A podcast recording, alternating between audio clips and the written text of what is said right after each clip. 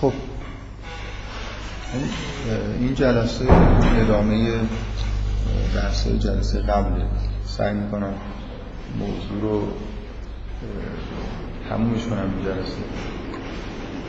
کاری که جلسه قبل می‌خواستیم بکنیم اینه که مقدمه خیلی خیلی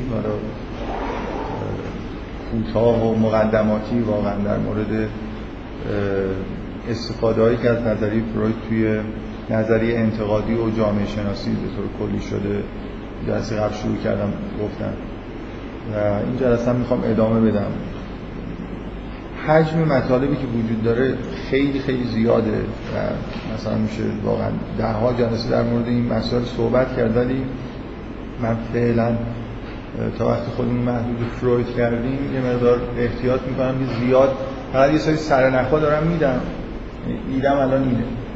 که با همین مقدار ایده های روانکاوی که داریم یه سری کارهایی که انجام شده مثلا با استفاده از نظریه فروید.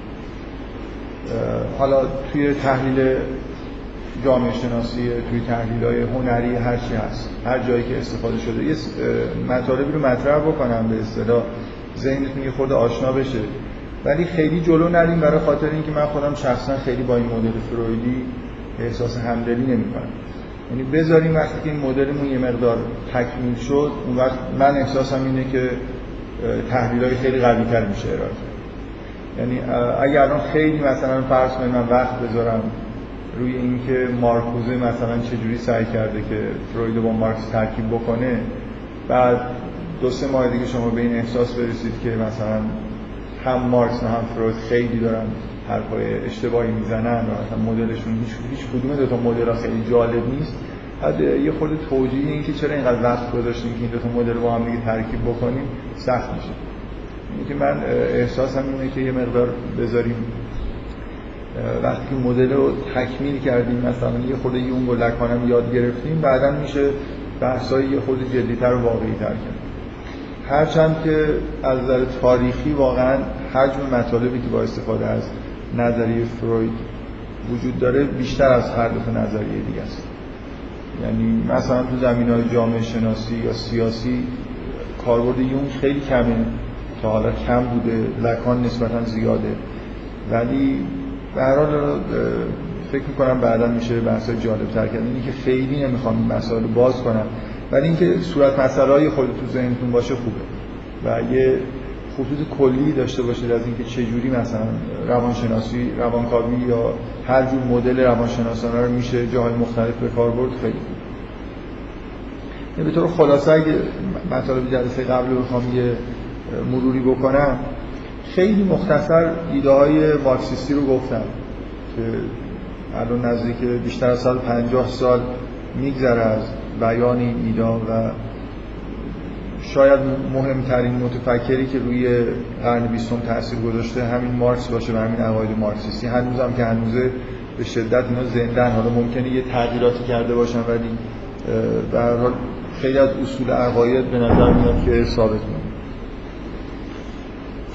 اون بخشی از عقاید که به کار من مربوط بود این بود که مارکس به شدت اعتقاد داشت به یه جور تفکیک کردن زیربنا و روبنا توی بحث‌های اجتماعی. نظر مارکس زیربنا ساختار اقتصادیه و هر چیز دیگه روبناست. تمام پدیدهای فرهنگی به نوعی روبنا حساب میشن. شما اگه می‌خواید که ببینید که سیر تحولات فرهنگی دنیا چیه به راحتی می‌تونید ساختار اقتصادی رو بررسی بکنید و بعد ببینید بر اساس این ساختار اقتصادی چطور فرهنگا به وجود اومدن. مثلا حالا من اگه بخوام اشاره بکنم به یه مطلبی که توی که از همین مقاله های این شماره ارغنون هست فروم یه تحلیلی داره در مورد تاثیر تغییرات ساختار اقتصادی تو جامعه قرون وسطا و تغییر کردن عقاید مسیحیت توی چهار قرن اول. نگرشی که فروم یه تحلیلی داره که چطور؟ نگرشی که مسیحی ها نسبت به مسیح داشتن کم کم ظرف چهار قرن تغییر کرد تا به این نگرش فعلی رسید. و سعی می‌کنه که اینو تطبیق بده با اینکه چه تغییرات ساختاری و زیربنایی انجام شده بود که خود به خود ذهنا رفت به سمت اینجور در واقع نگاه کردن به مسائل دینی توی مسیحیت این مایه اصلی کار تحلیل مارکسیستیه شما می‌خواید در مورد یه پدیده اجتماعی که اتفاق افتاده در مورد یه پدیده فرهنگی بحث بکنید میرید سراغ این که اگه تحولی اتفاق افتاده ببینید چه تحول اقتصادی در زیربنا مثلا وجود داره که این به این شکل مثلا تغییرات روبنایی به وجود اومدن. به عنوان مثال حالا در اینکه خورده چیزای نظریه معاصرتر بگم الان این بحث پست مدرنیسم که توی دنیا هست مارکسیستان کاملا وارد این بحث اینکه وارد دوران جدیدی به اسم مثلا دوران پست مدرن شدیم شدن. مارکسیستایی هستن که تحلیل تحلیل ارائه میدن بر اساس اینکه چه تغییرات ساختاری توی نظام سرمایه‌داری به وجود اومده که ما فرهنگمون مثلا از دوران مدرنیته وارد دوران مثلا پست مدرن شد. اساس تحلیل ها معمولا اینجوریه که ما از دورانی که سرمایه‌داری کالاهای تولید می‌کرد که نیازهای مثلا فیزیولوژیک یا نیازهای واقعی انسان رو رفع بکنه به تدریج وارد یه دورانی شدیم که سرمایه‌داری نیازهایی رو با استفاده از تبلیغات با استفاده از رسانه ها ایجاد می‌کنه توی مردم که بعدا بتونه کالایی رو که می‌تونه تولید بکنه و در صدد تولید کردنش هست بفروشه. بنابراین نظام سرمایه‌داری از ساختاری تغییر اساسی کرده. از ارزای نیاز رسیده به مرحله که نیاز رو ایجاد می‌کنه. قبلا بازاریابی می‌کردن. الان بازار سازی می‌کنن. یعنی شما اصلا یه چیزایی رو نیاز ندارید واقعا. اگه به آدما دنیا بگید که شما یه همچین کالایی رو نیاز دارید احتمالا همشون به شما میگن نه. ولی نظام سرمایه‌داری طوری با تولید تبلیغات جالب نمی‌دونم اینکه مثلا توی فرهنگ به طور سفارشی فرض فیلم هایی می‌سازن توی اون فیلم ها مثلا این پدیده به نوع جالبی مثلا مطرح میشه. ذهنیت روی ذهنیت مردم کار می‌کنن تا اینکه همه احساس بکنن که یه نیازهایی دارن و بعد اون کالا به فروش بره. نمونه خیلی سالاش پدیده مد دیگه. مردم واقعا اینقدر نیاز دارن که هر سال مثلا لباس های فرم جدیدی بپوشن. شما اگه واقعا یه سری لباس های با دوامی اگه این پدیده مد نبود. اینقدر مثلا سال به سال مد عوض نمیشه. هر سال یه رنگی مد میشه یه تیپ نمی‌دونم لباس مد میشه فرق می‌کنه زنان و مردان الان شما به فیلم مستند دهه های مختلف نگاه کنی از اون لباس میشه فهمید حدودا چه سالی. مثلا دهه هفتاد پاچه شلوارا گشاده دهه نمی‌دونم کراوات ها مثلا خیلی پهنن دهه هشتاد کراوات ها باریک میشن. و بعد تو دهه 80 شما دیگه نمی‌تونید لباس دهه 70 رو بپوشید. یه جوری مسخره به نظر می‌رسه. اگر این فعالیت نبود یعنی این مد سازی و این ایجاد به اصطلاح این حالت پیروی از مد توی مردم نبود اینقدر پوشاک توی دنیا به فروش می‌رفت. شما می‌تونستید یک کراواتی رو در تمام طول عمرتون بزنید یا یه شلوار با دوامی رو مثلا بگیرید استفاده بکنید و مثلا سالهای سال بپوشید. واقعا نمیشه این کار کرد. نظام سرمایه داری طوری رفتار می‌کنه که کالای بیشتری خریداری بشه. بنابراین ما وارد دوره شدیم که به اصطلاح ایجاد کردن جهان مجازی و نیازهای مجازی در برای ادامه حیات سرمایه داری اصل هستن. و تحلیل مارکسیستا اینه که دوران پست مدرن نظر فرهنگی فرهنگ پست مدرن نتیجه این فعالیت ساختار زیر بناییه که نظام سرمایه‌داری داره می‌کنه اگه آشنا باشید با اینکه ویژگی های دوران پست مدرن چیه به نظر من این احساس بهتون دست میده که این تحلیل خیلی هم تحلیل بیراهی نیست. این واقعا دوران پست مدرن این ویژگی مجازی بودن همه چیز اینکه دور شدیم از چیزهای واقعی رو توی خودش داره و مارکسیستا توضیح میدن که این نتیجه نوع رفتار اقتصادیه که توی دنیا داره شکل می‌گیره. اینا نمونه تحلیل مارکسیستی یعنی که شما زیربنا رو ساختار اقتصادی نحوه تولید و نحوه مالکیت روی ابزارهای تولید بگیرید و بعد سعی کنید پدیده رو تحلیل بکنید. از جمله مسئله جهانی سازی الان یکی از مهمترین مسائل دنیا مسئله جهانی سازی به نظر میاد این مسئله حالت فرهنگی و سیاسی داره. ولی تحلیل مارکسیستیش اینه که اینا نتیجه تغییرات اصولی توی ساختارهای اقتصادی دنیاست. به طور مداوم تو دهه های اخیر. سرمایه های کوچیک از بین رفتن یا با هم تلفیق شدن شرکت های چند ملیتی سرمایه های بزرگ به وجود آوردن که دیگه سرمایه گذاری توی یک کشور براشون معنی نداره. شرکت های چند ملیتی میل دارن که مرزی وجود نداشته باشه بتونن سرمایهشون رو هر جایی ببرن. مثل این اتفاقی که اروپا افتاد.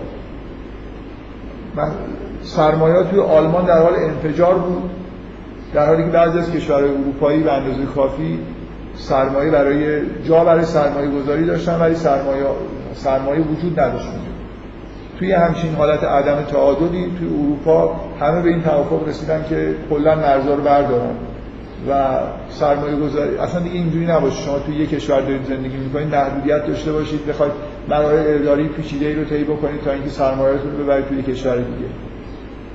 همه به نفعشون بود. همه سرمایه دارهای اروپا به نفعشون بود که مرزا برداشته بشه.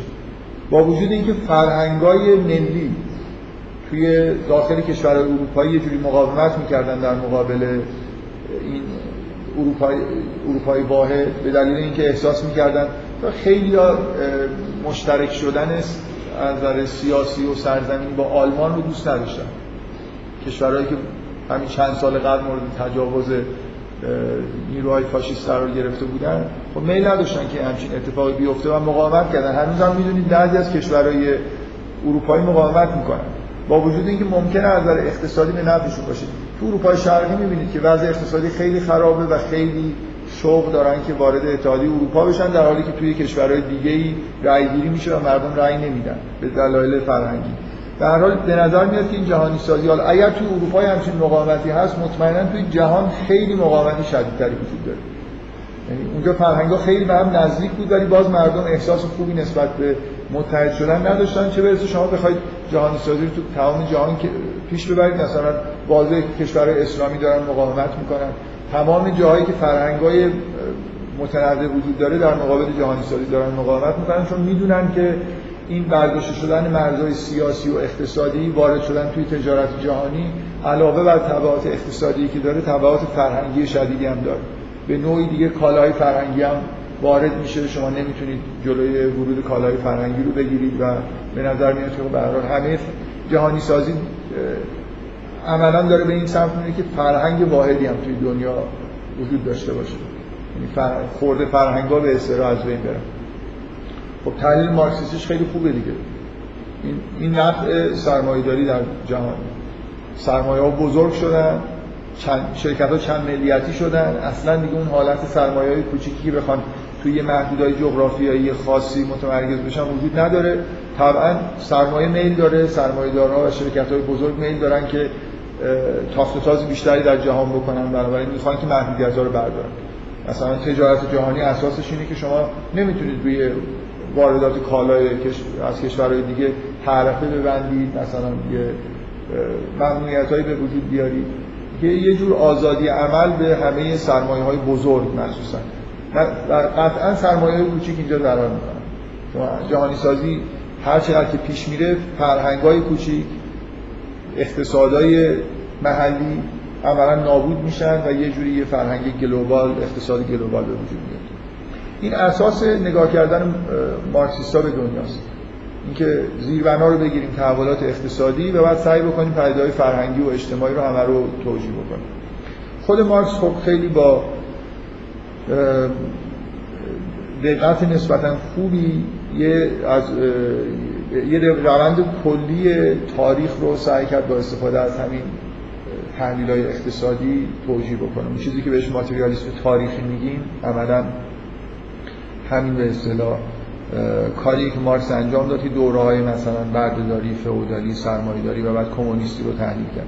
و ایده اساسیش در مورد آینده این بود که نهایتا تحلیل های اقتصادیش نشون می‌داد که نظام سرمایه‌داری دچار بحران میشه. تضاد طبقاتی باعث میشه که طبقاتی که تحت ستم هستن طبقه کارگر شورش بکنه. انقلاب به وجود میاد کم کم به دوره سوسیالیستی و کمونیستی می‌رسیم و نهایتا دنیا به یه وضعیت متکامل تری می‌رسه. یکی از ایده هایی که توی دیدگاه مارکس هست اینه که همیشه تاریخ یه جوری رو به تکامل. یعنی یعنی الان که ما تو دوره سرمایه داری و بورژوازی هستیم این از دوره فئودالی کاملتره بهتره به یه معنایی. و بعد نهایتا در انتهای تاریخ به جایی می‌رسیم که مثلا یه حکومت های جهانی کمونیستی وجود داره و به بهترین وضعیت ممکن اجتماع می‌رسیم بله. صد درصد. صد درصد. اصلا اصلا اصلا سرمایه‌داری مرحله از تکامل جامعه است که باید طی بشه و خدمت کرده به بشریت با از بین بردن اون بنیان‌های فئودالی. مثلا شما در دوران سرمایه‌داری می‌بینید که بردهداری ملغا میشه نظام‌های فئودالی اشرافیت چیزایی که جلوی رشد مردم گرفته بود این نظام از بین میره و یه دوره کاملا دوران روشنگری پیش میاد. اصلا شما مارکس مثل بله؟ ولی دیگه دقیقا, دقیقا روشنگری نشانه به اصطلاح به وجود, به وجود اومدن طبقه بورژوا و عقاید سرمایه‌داری عقاید متناسب با سرمایه‌داری مبارزه با اشرافیت و امتیازهای اشرافی و همه اینا توی انقلاب فرانسه مثلا هست. حالا شدن همش دوران سرمایه‌داری که مثلا همش میشه قبلا این نبود. دوران مثلا کارگر و کارفرما آره.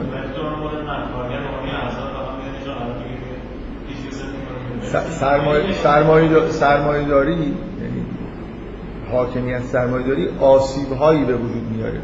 از جمله همین از خود بیگانگی شی وارد شدن این حرفا اینا همه آسیب های سرمایه داری دوران فئودالیسم آسیب های خودشو داشته.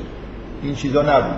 اینا نتیجه انبوه سازی در دوران سرمایه داریه و اینا این مرحله باید طی بشه. مارکس اینجوری نگاه می‌کنه. سر... نمیشه شما بدون طی کردن مرحله سرمایه داری به اون نهایت تاریخ برسید.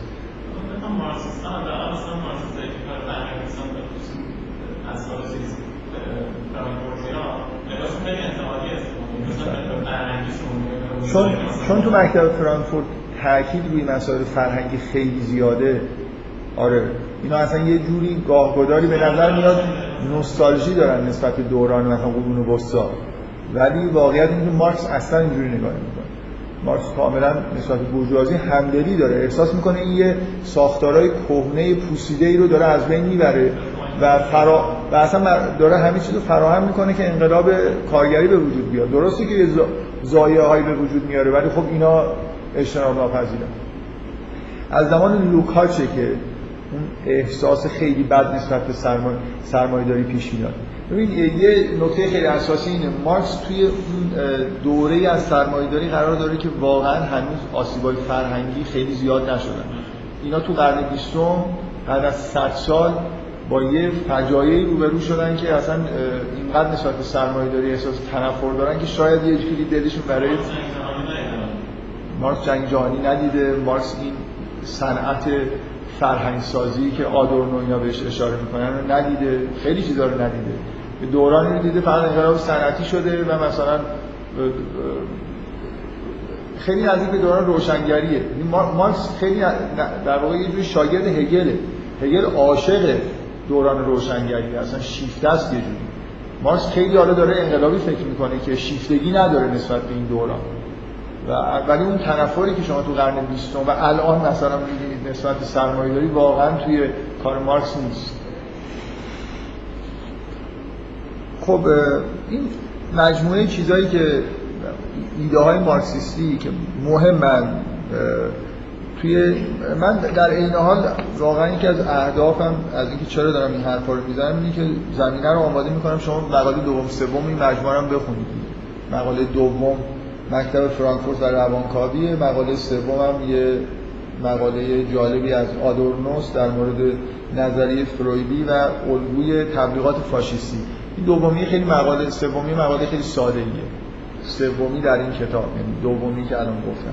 اولی هم فکر می‌کنم این توضیحاتی که من میدم خوندنش سخت نباشه برای خیلی ارجاعات تاریخی داره ولی کلا در مورد همین تلاشایی که تو مکتب فرانکفورت برای تلخیص کردن مارکسیسم با فرویدیسم شده در واقع داره بحث می‌کنه. این مشکلی که پیش اومد که مکتب فرانکفورت سراغ اصلا کلا مارکسیسم اون چیزی که بهش میگن مارکسیسم غربی. لزوما مکتب فرانکفورت نیست. توی مارکسیسم غربی که جدا شدن کم کم از مارکسیسم به اصطلاح ارتدوکس که توی روسیه حاکم شده بود ما یه بعد از انقلاب شوروی یه مارکسیسم ارتدوکس داریم که اونا تبلیغ می‌کردن. اون چیزی که شما مثلا توی ایران فرض کنید احزاب چپی بودن که مارکسیست بودن. اگه چیزی شنیدید کتاب مارکسیستی دیدی کتابای قدیمی که اون احزاب چپ ایران منتشر می‌کردن شما سنتون نمی‌رسه اون دورانی که این چیزا خیلی ایران فراوون بود. اونا همشون در واقع نشریات ارتودکس هستن. اساس تحلیلا یه جوری تحلیلای همینطور خیلی خیلی ساده مارکسیستیه در حالی که خود مارکس به نظر میاد که دیدگاهش خیلی پیچیده تر از اون چیزی که اونا می‌گفتن. و توی غرب کم کم مارکسیسم یه شاخهای دیگه پیدا کرد. مجموعا میگن مارکسیسم غربی. حالا مهمترین شاخش همین مکتب فرانکفورت. مشکلی که اونا می‌خواستن حل بکنن من دفعه قبل اشاره کردم. خیلی سریع بهتون بگم. اینکه پیش های مارکس درست از آب در نمیاد. مثلا مارکس پیش بینی می‌کرد که انقلابای کمونیستی باید توی کشورهای صنعتی صورت بگیره ولی اصلا این اتفاق نیفتاد. توی روسیه و چین که نسبت به کشورهای صنعتی اروپا فوق العاده عقب افتاده بودن انقلابای کمونیستی صورت گرفت. و بقیه جایی هم که رژیم های کمونیستی سر کار اومد با جنگ و اشغال و این چیزا سر کار اومد. یعنی انقلاب کمونیستی واقعا انقلاب کارگری صورت نگرفت. واقعا انقلاب شوروی و چین رو هم نمیشه اسمش انقلاب کارگری گذاشت. یعنی اون ویژگی هایی که مارکس فکر می‌کرد رو نداشت. این یه نکته. چجوری میشه اینو فهمید که در واقع پیش بینی مارکس برای اینکه در انگلستان، آلمان یا آمریکا انقلابای کارگری صورت بگیره اتفاقا اینجا نیفتاد نه تنها این اتفاق نیفتاد یه جور انقلابای دیگه در اروپا اتفاق افتاد. فاشیستا روی کار اومدن تو خیلی از کشورها. و خیلی خیلی حکومت های قدرتمند و موفقی تشکیل دادن. این, این چه مرحله از تاریخه؟ چه ربطی به ساختار اقتصادی داره که مثلا شما توی دهه سی می‌بینید که تمام کشورهای اروپایی به سمت فاشیسم یا ناسیونالیسم میرن. در حالی که مارکس اصولا ایدهاش اینجوری بود که کم کم نظام سرمایه‌داری باعث میشه که یه جوری ایده های انترناسیونال به وجود بیاد. یعنی کارگرای همه جهان مثلا یه جوری احساس همدلی و همبستگی بکنن و مرزها به این دلیل کمرنگ بشه. شما اروپای ابتدایی قرن رو می‌بینید که روز به روز احساسات ناسیونالیستیش بیشتر میشه. فاشیسم از کجا سر در آورده؟ ناسیونالیسم از کجا سر در آورده؟ چه ربطی به ایده های مارکسیستی داره؟ چه جوری میشه اینو توجیه کرد؟ بعد با دو تا جنگ وحشتناک توی اروپا مواجه شدیم. اگه مثلا چیزی که معمولا توی مکتب فرانکفورت شاید هسته مرکزی بحثاست اینی که اگر اروپا دوران روشنگری رو طی کرده که تکیه کرده مثلا به اقلانیت و بیعقلی رو کنار گذاشته و این حرفا این چه نتیجه از اقلانیت در, در طول تاریخ همچون بیعقلی اتفاق نیفتاده بود. رفتن آدم سوزی را انداختن نمی‌دونم نسل کشی کردن. واقعا کارایی کردن که شاید در هزار سال مثلا شما نگاه کنید به این وحشتناکی اتفاقی نمی‌بینید. این مقدار کشته این حجم عظیم خرابیایی که تو اروپا به وجود اومد. خب به هر حال یه جوری باید توجیه کرد مشکلاتی از لحاظ تئوری به وجود اومد که مارکسیستای ارتودکس اینا رو یه جوری سرهمبندی می‌کنن معمولا می‌کردن. ولی توی اروپا خیلی جدی و خیلی خیلی عمیق‌تر سعی کردن که قبول بکنن که اصلا احتمالا تو نظریه مشکلاتی وجود داشته که باید رفت بشه. ارتودکس ها معمولا یه جوری اینا رو یه چیزای مقطعی بی اهمیت می‌دونن و خیلی توجهی به اصطلاح به این پرسش ها نمی‌کنن. و نکته دیگه این که شما جایی که کشور کمونیستی به وجود اومد اصلا اوضاع خوب نبود. به هیچ مدینه فاضله نرسیدیم. همه جا حکومت های استبدادی وحشتناک به وجود اومد. مردم ناراضی بودن در حالی که در کشورهای سرمایه‌داری روز به روز به نظر میاد مردم دارن راضی تر میشن اینا مبدع حرکت مارکسیسم غربی و مکتب فرانکفورت و دفعه قبل اشاره مختصری به این کردم که چجوری مفهوم هژمونی رو مثلا آنتونیو گرامشی مطرح کرد که اینا نتیجه اینه که روز به روز رسانه ها دارن قوی تر میشن و دولت می‌تونه با استفاده از ابزارهای روبنایی یه جوری ذهنیت ها رو تغییر بده مثلا فاشیسم و ناسیونالیسم این چیزها رو تبلیغ بکنه و باعث بشه که آهاد مردم به آگاهی طبقاتی به اصطلاح نرسن. مارکس ایدهش این بود که دنیا که همجور داره پیش میره طبقه کارگر آگاه میشه به منافع خودش به راه حلایی که در جلوی خودش وجود داره و چون اکثریت رو تشکیل میدن قدرتشون می‌رسه و مثلا با یه انقلاب می‌تونن سرمایه‌داری رو از بین ببرن. ولی اصلا این اتفاقا نیفتاد. یه سری آگاهی های کاذب تو ذهن مردم به وجود اومد که اکثر این های غربی نتیجه کار رسانه‌ای و به اصطلاح چیزی می‌دونن که بهش هژمونی میگن. هژمونی فرهنگی یا هژمونی مثلا با استفاده از نیروهای نظامی و هر چیزی. خب ولی ایده اساسی اینه دیگه. ایده اساسی اینه که توی خود نظریه مارکسیستی اشکالاتی وجود داره. بریم رفعش بکنیم. صرفا اینو به عنوان یه مسئله کوچیک نگیریم ممکنه تحلیل های مارکس از نظام سرمایه‌داری اصلا غلطه. و نظام سرمایه‌داری به اونطوری که مارکس فکر می‌کرد به بحران نمی‌رسه. خب طبعا کسایی که اساسا با مارکس مخالفن اینجوری نگاه می‌کنن. طرفدارای نظام سرمایه‌داری طرفدارای اقتصاد آزاد یعنی الان هم اکثریت توی دانشگاه در تشکیل میدن اصلا معتقدن کلا تحلیل اقتصادی مارکس غلطه. یعنی سرمایه‌داری می‌تونه رو پای خودش تا ابدا وایسه. به هیچ بحران خاصی نمی‌رسه. ولی واقعیت تاریخی اینه که این قسمت ها رو مارکس خیلی خوب پیش بینی کرده بود. یعنی تو سرمایه‌داری بحران ایجاد شد. و همین الان هم به طور مداوم همونطوری که مارکس تحلیل کرده هر مدتی یه بار بحران‌های خیلی شدیدی به وجود میاد. که سرمایه‌داری یه جوری مجبوری که اینا رو حل بکنه. مثلا بحران انتهای دهه 20 مثلا 1929 30 که تقریبا بحران تبدیل به بحران جهانی جهان صنعتی شده بود. به نظر میاد خیلی شبیه همون پیشبینیاییه که مارکس در مورد بحران شاید نهایی نظام سرمایه‌داری کرده بود. اونایی که مارکسیست هستن مثل مکتب فرانکفورت اصولا اینجوری نگاه نمی‌کنن. معتقدن که تحلیل‌های اقتصادی مارکس همش درست. و نظام سرمایه‌داری این بحران‌ها رو واقعا در بطن خودش داره. منتها مهم اینه که ما یه جوری بفهمیم که ایرادایی که پیش میاد در واقع از کجاست؟ یه نکته اساسی تمرکز روی اینه که مارکس اشتباه می‌کنه که همینطوری مردم به آگاهی طبقاتی می‌رسن. اتفاقی که در واقع توی اروپا و همه جای دنیا افتاد این بود که نظام سرمایه‌داری پیش رفت به بحران‌های خودش هم رسید ولی طبقه کارگر آگاهی که حالا چی کار باید بکنه رو پیدا نکرد. و یه جوری فریب در واقع تبلیغات و حالا همون هژمونی رو خورد و سراغ یه اهداف غیر واقعی رفت که در جهت منافعش نبود.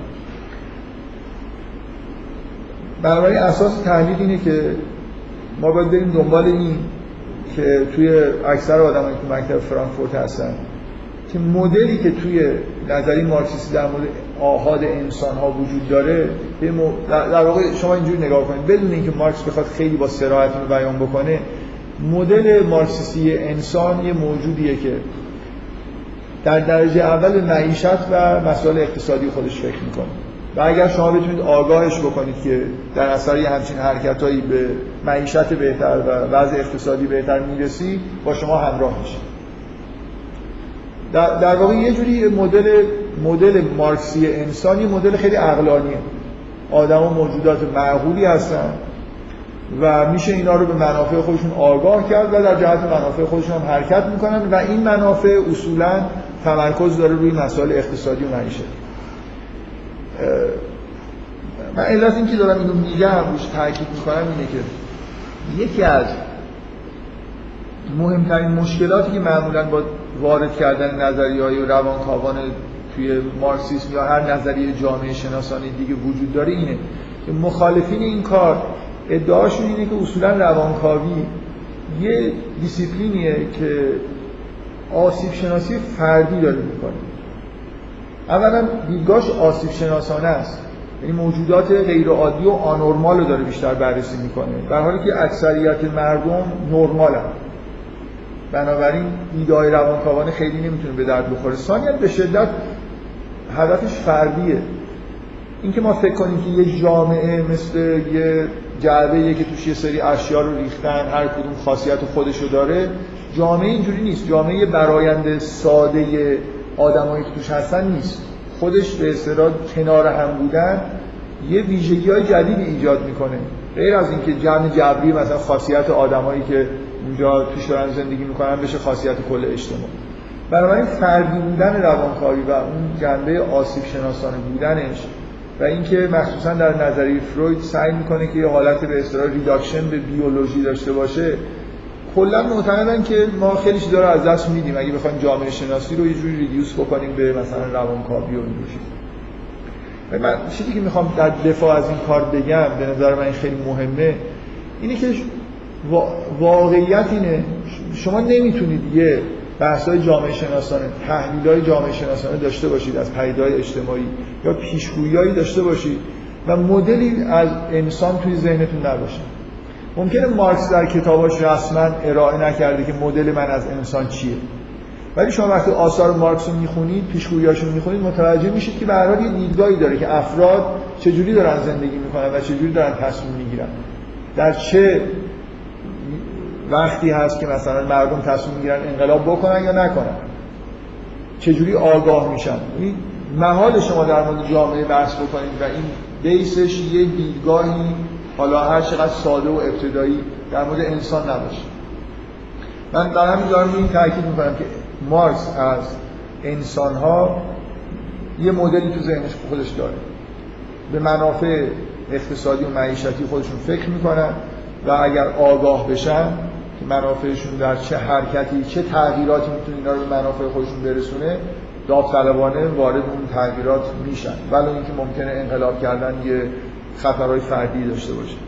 این یه احساسیه که برای توی و اینکه اصولا مارکس به نظر میاد که خیلی خیلی امیدواره که انسان ها معقول رفتار می‌کنن.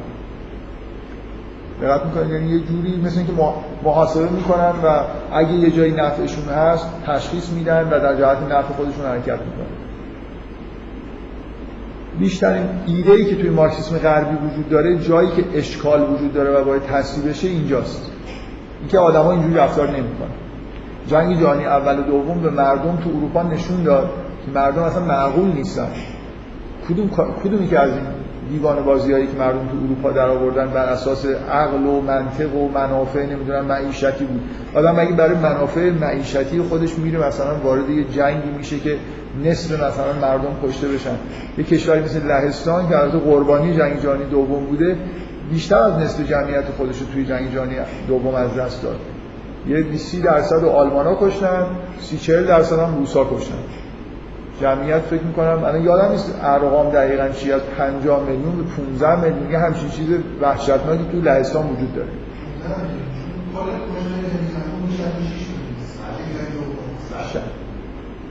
در مورد لهستان اطلاعات داریم. من می‌دونم که بیش از نصف مردم لهستان در جنگ جهانی دوم کشته شدن.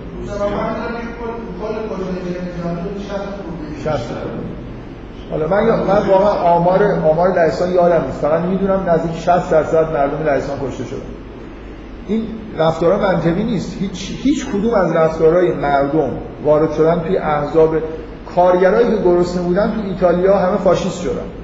در حالی که فاشیسم یه حزب وابسته به اکثر در واقع جامعه سرمایه‌داری و بورژوازی ایتالیا بود. ولی چرا؟ برای خاطر اینکه در واقع یه احساسی توی مردم ایتالیا به وجود اومده بود که اگر دنبال موسیقی را بیفتن ایتالیا دوباره اون عظمت روم باستان رو مثلا پیدا می‌کنه. حس اینجوری در فاشیستا وجود داشت که پیروی از موسیقی ما رو به اینجا میرسونه. آلمانیا همینطور دنبال مجد و عظمت مثلا گذشته خودشون بودن. و به هیچ وجه رفتار معقول و حساب شده از خودشون نشون ندادن. به نظر میاد که کلا مدل مارکسیستی از انسان هرچند مارکس بهش تصریح نمی‌کنه برای یه مدلی وجود داره و این مدلی که کار نمی‌کنه. بنابراین خیلی بدیهیه که با فروید سعی بکنیم که این مدل ساده ناکارآمد رو یه جوری تکمیلش بکنیم. من جلسه قبل اشاره کردم که مارکوزه با احساس نزدیکی بیشتر به فروید و با تجدید نظر طلبی نسبتا عمیقی نسبت به مارکسیسم یه آثاری منتشر کرد. بیشتر تو نیمه دوم قرن بیستم. که خیلی مختصر من جلسه قبل بهش اشاره کردم. الان واقعا میل ندارم که دوباره به تکمیلش بکنم یا تکرارش بکنم. برای خاطر اینکه خیلی احساس خوبی من خودم ندارم. با اینکه همه بعضی از حرفاش خیلی ارزش داره ولی برای من خیلی احساس همدلی نمی کنم اون حرف حرفای اساسی که از حرفای اساسی مارکوزه اینه که ما وارد چرا پیش های مارکس درست از آب در نیومدن؟ برای اینکه ما دوران وارد دوران جدیدی از تاریخ شد سرمایه‌داری موفق شده که اونقدر کالا تولید بکنه و معیشت حداقل مردم رو تضمین بکنه که دیگه مردم بر اساس منافع معیشتی خودشون تصمیم نمی‌گیرن. ما دوران وارد دورانی شدیم که جنسیت مثلا نیاز مبرمتری برای مردم محسوب میشه تا خوردن مثلا و معیشت. بنابراین اون پیشگویی های مارکس دیگه درست در ما, ما باید به یه نوع انقلابای جنسی فکر بکنیم به یه چی تغییرات ساختار توی خانواده فکر بکنیم. اینا ایدهاییه که مارکوزه روش کار کرده اینکه صرفا به مسائل اقتصادی فکر کردن و زیر بنا اقتصاد دونستن دیگه درست نیست. این یه جوری همدلی با فرویده برای خاطر اینکه فروید هم کاملا مسائل جنسیتی رو اولویت میده به همه چیز. بنابراین مارکوز هم معتقد ما در دورانی هستیم که در واقع یه جور انگار دوران فرویدیه. من می‌خوام در اینکه اون مقاله رو یه خورده بیشتر در موردش بحث کرده باشم یه مختصری در مورد اریک فروم صحبت بکنم. که دفعه قبل اشاره کردم اکثر کتاباش به فارسی موجود یعنی می‌تونید یه مطالعه خیلی کاملی از آثار فروم داشته باشید. حتی مقاله های مهمی داره که ترجمه نشده ولی کتاباش اکثرا هست. مقاله هم اکثرا تو اینترنت پیدا میشه. فروم توی مکتب فرانکفورت و درست قرینه از یه جهتی قرینه مارکوز است. یعنی به شدت همدلی با مارکس بیشتر داره و نسبت به فروید حالت تجدید نظر طلبی داره. یعنی اصولا عقایدش بیشتر مارکسیستی هم تا فرویدیستی. و یه مقدارم شاید دلیل این حالتی که نسبت به فروید داره اینه که واقعا روانکاو آدم خیلی صاحب نظریه و به خودش به راحتی اجازه میده که توی دیدگاه فروید دست ببره و یه چیزایی رو جابجا بکنه یا از رد بکنه چیز دیگه جانشینش بکنه. در واقع خودش به نوعی نظام روانکاوی به وجود آورده. و چون سالهای سالم تجربه روانکاوی داشته کاملا واقعیت اینه که آدم مستقلیه. و اینجوری نیست که مثل آدمی که از بیرون اومده باشه فروید خونده باشه و شیفتر شده باشه. توی نظام فرویدی کار کرده ایدا همین الان شما کتابای روانکاوی بعد از فروید رو اگه چیزی مطالعه بکنید همیشه اسم از فروم برده میشه. فروم خیلی جا اصلاحات جالبی. بغیر از این بحث های داخل مکتب فرانکفورتش مستقلا به عنوان روانکاو ابداعات خیلی خوبی داشته. مثلا فرض کنید این یه اصطلاح خیلی خیلی معروفی که الان به شدت متداوله نام شنیدید یا نه. سادو مازوخیسم که یه ترکیبی از سادیسم و مازوخیسم و اینکه مکانیسمش چجوری چجوری کار می‌کنه این اولین بار توسط فروم مطرح شده و خیلی کارهای دیگه. از نظر از نظر به اصولی شاید اولین کسی بود که سعی کرد که یه الگوی کمال داخل نظام فرویدی به وجود بیاره. چون واقعا فروید کاملا این نقص به نظر میاد تو نظریش هست که آدم نرمال آدم کمال یافته اصلا تو نظریه فروید معنی نداره. همه آدما تو نظام فرویدی و همه چیزهایی که در جهان هست یه جوری حالت بیمارگونه داره. و فروم به شدت اعتقاد به اینکه یه وضعیت نرمال و یه وضعیت کمال یافته برای انسان متصور هست اعتقاد داشت و تو نظریات خودش اینو استفاده می‌کرد. خیلی برای از روانکاوی اونقدر قوی است که به راحتی ادعای تجدید نظر تو عقاید فروید کرد. توی این توی این مقاله دوم این ارغنون فکر می‌کنم بیشترین حجم اختصاص به فروم داره. همینجوری اشاره مختصری می‌کنم به کارهایی که انجام داده و یه خود وارد بحثای دیگه میشه. بفرمایید.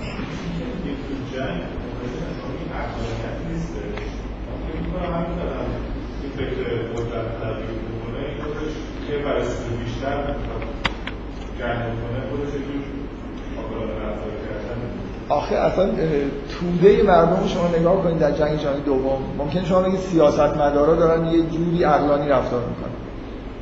نشستن در واقع توده مردم دارن میجنگن شما توده مردم گرسنه مثلا کشور اروپایی رو نگاه کنید در حالی که به فکر غذا ندارن بخورن ولی رفتن فاشیست شدن و مثلا یه جوری چیز دارن می‌کنن. مثلا جنایت های وحشتناک دارن انجام اینکه کشتن هزاران هزار نفر به نوعی عقلانیه برای خاطر اینکه ممکنه من به منافع بیشتری دست پیدا بکنم واقعا این تصور نمیشه اسمش عقلانی گذاشت.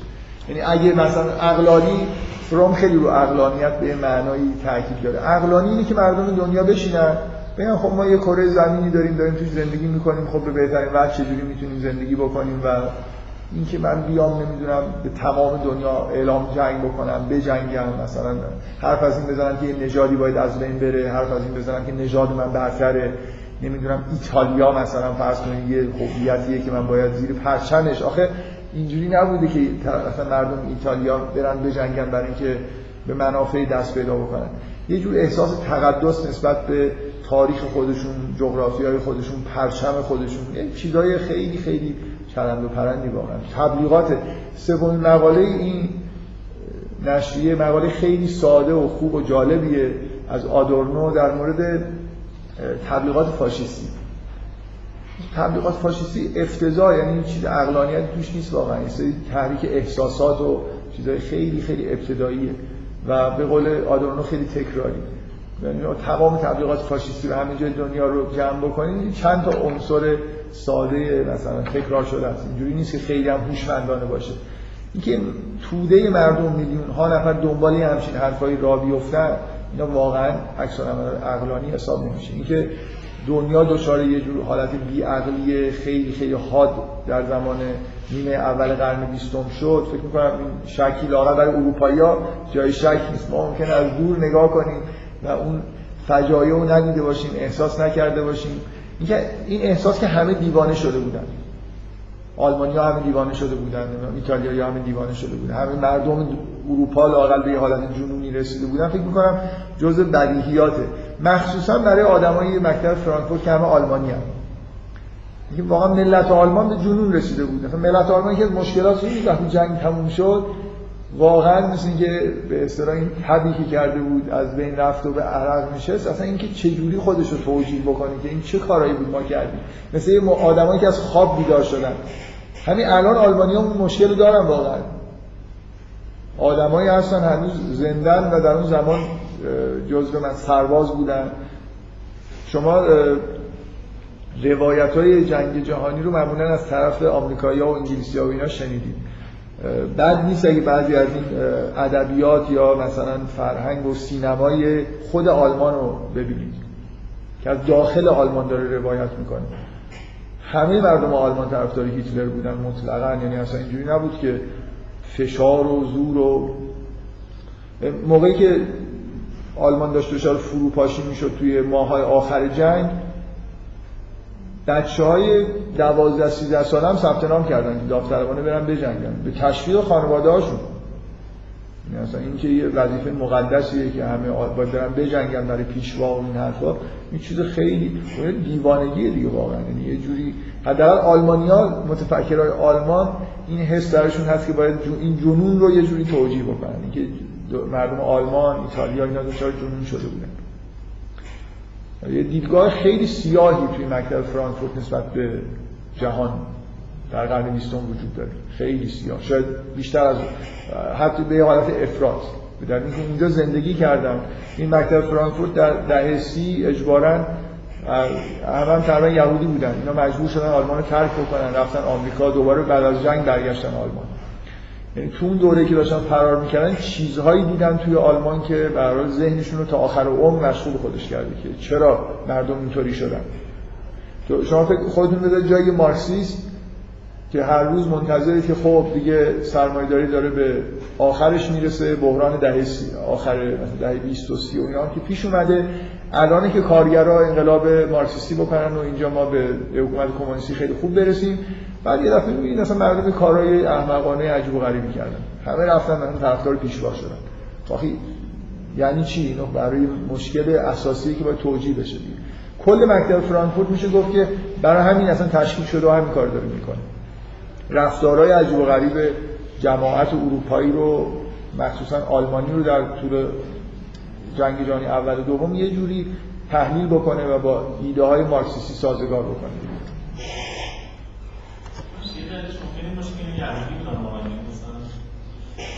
که خیلی سیاه نگاه می‌کنه. نه مثلا غیر جنگ جهانی.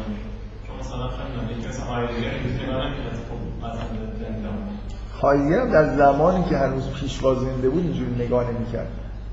بعدا که دیگه خیلی فکر نمی‌کنم همده اون زمان دوره تب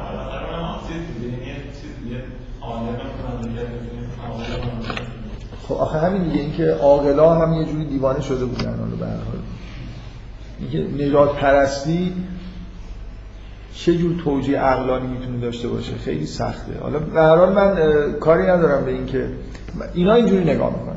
حالا ممکنه واقعا به دلیل یهودی بودنشون غیر عقلانیه مثلا بیشتر از اون که بوده غیر عقلانی. من فکر می‌کنم کلا دیدگاهشون نسبت به جهان سیاهتر از اونیه که شاید واقعا باید باشه.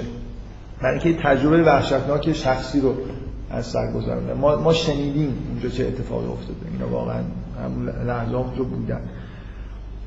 اریک فروم یه آدمیه که بذار من به کور فکرش رو سعی کنم بهتون بگم. به شدت الان یه حرفی زدم که مردم بیان فکر بکنن خب ما یه موجوداتی هستیم توی کره داریم زندگی می‌کنیم. و به بهترین شیوه ممکن چجوری میشه زندگی کرد و به یه سعادتی رسید. به شدت مرکز تفکرش اینه. امکانه یعنی خیلی خیلی خوشبینه نسبت به اینکه امکان یه جور زندگی فوق العاده خوب در کره زمین وجود داره. خیلی از متفکرهای قرن بیستم هستن که اصلا اینجوری نگاه نمی‌کنن. یعنی با خوشبینی نگاه نمی‌کنن که امکان یه همین چیزی وجود داره. فروم یه جور حالا به طور ایدئالیستی به صورت آرزو خیلی حس عمیقی نسبت به اینکه صلح جهانی برقرار بشه نظام های مثلا بین المللی به وجود بیان. خیلی خیلی ایده های این شکلی تو ذهنش هست. ممکنه تو همین مقاله اشاره می‌کنه که شاید این ایده ها نتیجه تعالیم خاص یهودیه که در دوره نوجوانی و جوانی بهش خیلی اعتقاد داشته. به یک شاخه از به اصطلاح فرقه های یهودی گرایش پیدا کرده بود که شدیدن همچین احساساتی رو در واقع تو خودشون دارن. به اقلانیت بشر یه جوری واقعا معتقده. یعنی احساسش این نیست که بشر اصولا موجود بیماریه نسبت به فروید خیلی نسبت به ذات بشر خوشبین تره یه جوری احساس این که انسان می‌تونه رشد بکنه و به کمال برسه رو واقعا داره. اینا تفاوت های خیلی عمیقیه که بین دیدگاه فروم با دیدگاه فروید وجود داره. و در این حال خیلی خیلی نسبت به مارکس متعهده. یعنی واقعا نسبت به مثلا فرض حتی آدورنو یا مارکوزه مارکوزه که هیچی حتی نسبت به آدورنو اینا به نظر میاد که تعهد بیشتری نسبت به عقاید مارکسیستی داره. با اینکه حتی با اینکه خودش روانکاوه و طبعا یه آدم روانکاوی که اساسا توی دیسیپلین فرویدی هم تربیت شده باید فروید و بزرگترین متفکر جهان بدونه با سراحت مارکس رو خیلی خیلی بزرگتر و غیر قابل مقایسه با فروید می‌دونه به عنوان متفکر. بنابراین اینکه اساس اصلاحاتی که داره انجام میده بیشتر تو دیدگاه های منفی فرویدیه. و سعی می‌کنه که در واقع به نوعی اون فضهای عقلانی که مارکس در مورد طبیعت بشر کرده رو نگه داره و همچنان یه جوری در مارکسیست باقی بمونه. این این دقیقا اون چیزیه که در تضاد با دیدگاه مارکوز است مارکوز به نظر می‌رسه بیشتر متحد به فروید تا متحد به مارکس. بفرمایید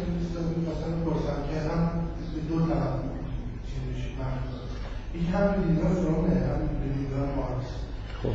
که اولا حتی اگه بشر عقلانی باشه ما این چیزی به نام تمام اصلا فکر می‌کنم در نظر گرفته یعنی چیزی به نام تمام.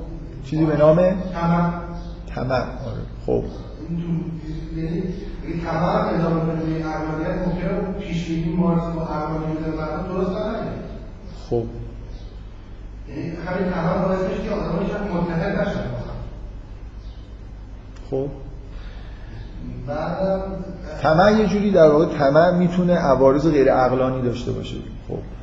همه ویژگی های منفی مثلا اخلاقی یا روانی ممکنه پیامدهای غیر عقلانی داشته باشه. ولی مارکس و مثلا فروم روی عقلانیت بشر حساب می‌کنن.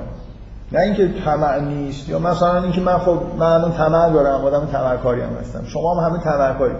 ولی اگه مورد تهاجم قرار بگیریم موقتا هم شده با هم دیگه متحد میشیم دیگه. خب. مارکس هم نمی‌خواد بگه که مردمی که مثلا کارگرهایی که انقلاب کارگری می‌خوان راه بندازن همشون به عروج مثلا روحانی رسیدن دارن این کار می‌کنن. نه. یه دشمن مت... دشمنی مثل سرمایه‌داری دارن یه طبقه داره اینا رو غارت می‌کنه. خب اینا بر علیهش میجنگن و اونا رو سرنگون می‌کنن و به یه نظام بهتری می‌رسه. اینکه ویژگی های منفی در بشر هست ولی اساس اینه که بشر یه جوری عقلانی رفتار می‌کنه. چون دو دشمن متحد باعث با نه این دشمن متحد وجود داشته اینا باعث شکلی مدل دیگه از دوران نمیشه بعد از چرا؟ برای خاطر اینکه نظام از, از دیدگاه مارکسیستی انقلاب کارگری در جهت این پیش میره که نظام سرمایه‌داری رو یعنی شیوه تولید و نحوه مالکیت ابزارهای تولید تغییر بکنه. مثلا به یه دوره‌ای برسیم که ابزار تولید مالکیت عمومی داره. و این خود به خود بعدا دیگه همه چیز رو عوض می‌کنه. دیگه اون طمع و اون ویژگی واقعا مارکس یه جور ایدالیستی احساسش اینه که در یه نظام کمونیستی خیلی از این مشکلات شخصی هم یه جوری برطرف میشن. به دلیل اینکه به یه جایی رسیدیم که از نظر زیر ساخت اقتصادی از نظر زیربنایی به نهایت تکامل رسیده بشر بنابراین مثلا طمع وقتی معنی داره که تو بتونی مالکیت خصوصی داشته باشی ابزارهای تولید هی مثلا تولید بکنی مال خودت باشه زمین رو مثلا فرض کن مال خودت بدونی. وقتی که این چیزا توی نظام اجتماعی برطرف شد دیگه نیست خود به خود دیگه این تمکاریام اون آسیبایی که میرسونه به حد اقل می‌رسه. یه جوری یه مقدار حالت دیدگاه ایدالیستی وجود داره که واقعا ترمیم زیر ساختای اقتصادی و زیر بناها باعث میشه که این ویژگی هایی که شما خیلی ازش نگرانی دارید به نوعی مهار بشه. و جامعه کمونیستی پایداره. اینطوری نیست که به دلیل اینکه آدما نمی‌دونم یه ویژگی هایی دارن از بین بره. برای اینکه اون زیربنا شما یه جوری این ایده این که زیربنا به اصطلاح ساختار اقتصادیه رو قبول ندارید که دارید این حرفو می‌زنید. اگه قبول بکنید که همه اون چیزهای فرهنگی و روانی که می‌بینید در بشر نتیجه نحوه معیشتشون توی یه ساخت ساختار اقتصادیه. بعدا قبول می‌کنید که اگه این ساختار رو معقول ترین شکل ممکن در بیاد مردم هم یه جور معقولی احتمالا رفتار می‌کنن و به یه حالت پایداری می‌رسیم. یه آدم نمی‌تونه با تمکاری و تبلیغات و اینا بیاد مثلا جنگای بی خود را بندازه. بگذاریم. خب حالا یه چیزی دیگه در فروم گفتیم می‌خواد بگید نه حالا رابط فروم هم اون تمام بود که حالا چیز دیگه هم میگم راجع به مثلا دنیا اینجوری دیدن یه سری انقلاب ها یه سری دوران ها دیدن شاید نمی‌دونم. من خیلی با جنابر تقریبا خیلی در نمیاد. اینجوری دیدن و این تفاوت معافیه مثلا فکر می‌کنم سرمایه‌داری با اون حالت قبلی داره ولی که به شدت چی داره عمل می‌کنه دیگه. شدت پرپوتیسی عمل می‌کنه و به صورت خودش اصلاح می‌کنه وقتی چیزی کم میاره یه جوری خیلی چیز نیست. ریجید نیست توی دنیا من این چیزی که شما دارید میگید و اصولا قبول دارم. ولی اینو همیشه در نظر بگیرید. مارکس در دورانی زندگی می‌کرد که به این معنایی که ما الان می‌بینیم نه رسانه‌ای وجود داشت نه امکان تبلیغات و فرهنگسازی وجود داشت. یعنی اینکه نظام سرمایه داری الان فوق العاده موفقه برای خاطر اینکه هر مشکلی که برای خودش پیش میاد می‌تونه با فرهنگ سازی می‌تونه با یه تبلیغات یه کارهایی که خیلی هم جنبه اقتصادی نداره عکس العمل نشون بده خودش رو حفظ بکنه این امکان در زمان مارکس وجود نداشت. مارکس واقعا احساسش این بود که خب همه چیز به طور طبیعی پیش میره. اینجوری نیست که مثلا مثلا تبلیغ شما تلویزیون تو خونتون باشه طبقه کارگر رو بتونید نظر مثلا تبلیغاتی بمباران بکنید. طبقه کارگر که نمی‌رفت اون موقع روزنامه منتشر می‌شد ولی طبقه کارگر که روزنامه نمی‌خوند. طبقه کارگر که نمی‌دونم مدرسه نرفته بود که بخواید مثلا تو نظام آموزشی. بنابراین خیلی چیزی که مارکس از کارگر مثلا در نظرش بود این موجودی که طبیعی رفتار می‌کنه. ذهنیتش یه جزء کوچیکی از زندگیشو داره تشکیل میده. واقعیت ها رو می‌بینه و مثلا بر اساس خلاصه وقتی به جایی رسید که خودش و زن بچه‌ش رو گشنگی دارن میمیرن میریزه تو خیابون. یعنی اینجوری نیست که یعنی ناچار نه اینکه در اون لحظه بریزه تو خیابون با پرچم ایتالیا بره مثلا تو لیبی بجنگه که. این این این اتفاق افتاد. برای اینکه در اون دوران دورانی که سرمایه‌داری به بحران رسید ببینم کلا یه چیزی حالا عقیده شخصی خودم رو بگم. یکی از مشکلات مارکس. اینه که پیشبینی درستی از شدت تحولات تکنولوژیک نداشت. اصلا متوجه این نبود که ممکنه همین نظام سرمایه‌داری به دلیل اونقدر تکنولوژی سریع پیشرفت بکنه که همه مردم به رفاه برسن. یعنی تولید راحت بشه مثلا مارکس نمی‌تونه تصور بکنه که اصلا ممکنه به یه دورانی برسه سرمایه‌داری که داره می‌رسه که نیازش اصلا به کارگرا خیلی کم بشه. بتونه همه چیز رو مکانیزه بکنه بتونه مثلا با ربات همه چیز رو کنترل بکنه. و بنابراین طبقه کارگر اصلا به اون صورت تحت استثمار هم نباشه فراوانی هم باشه اینقدر تولیدات زیاد بشن به دلیل اینکه دانش و تکنولوژی گسترش پیدا کرده که اون وضعیت فاجعه ای که مارکس فکر می‌کرد که طبقه کارگر دچارش میشه اصلا پیش نیاد.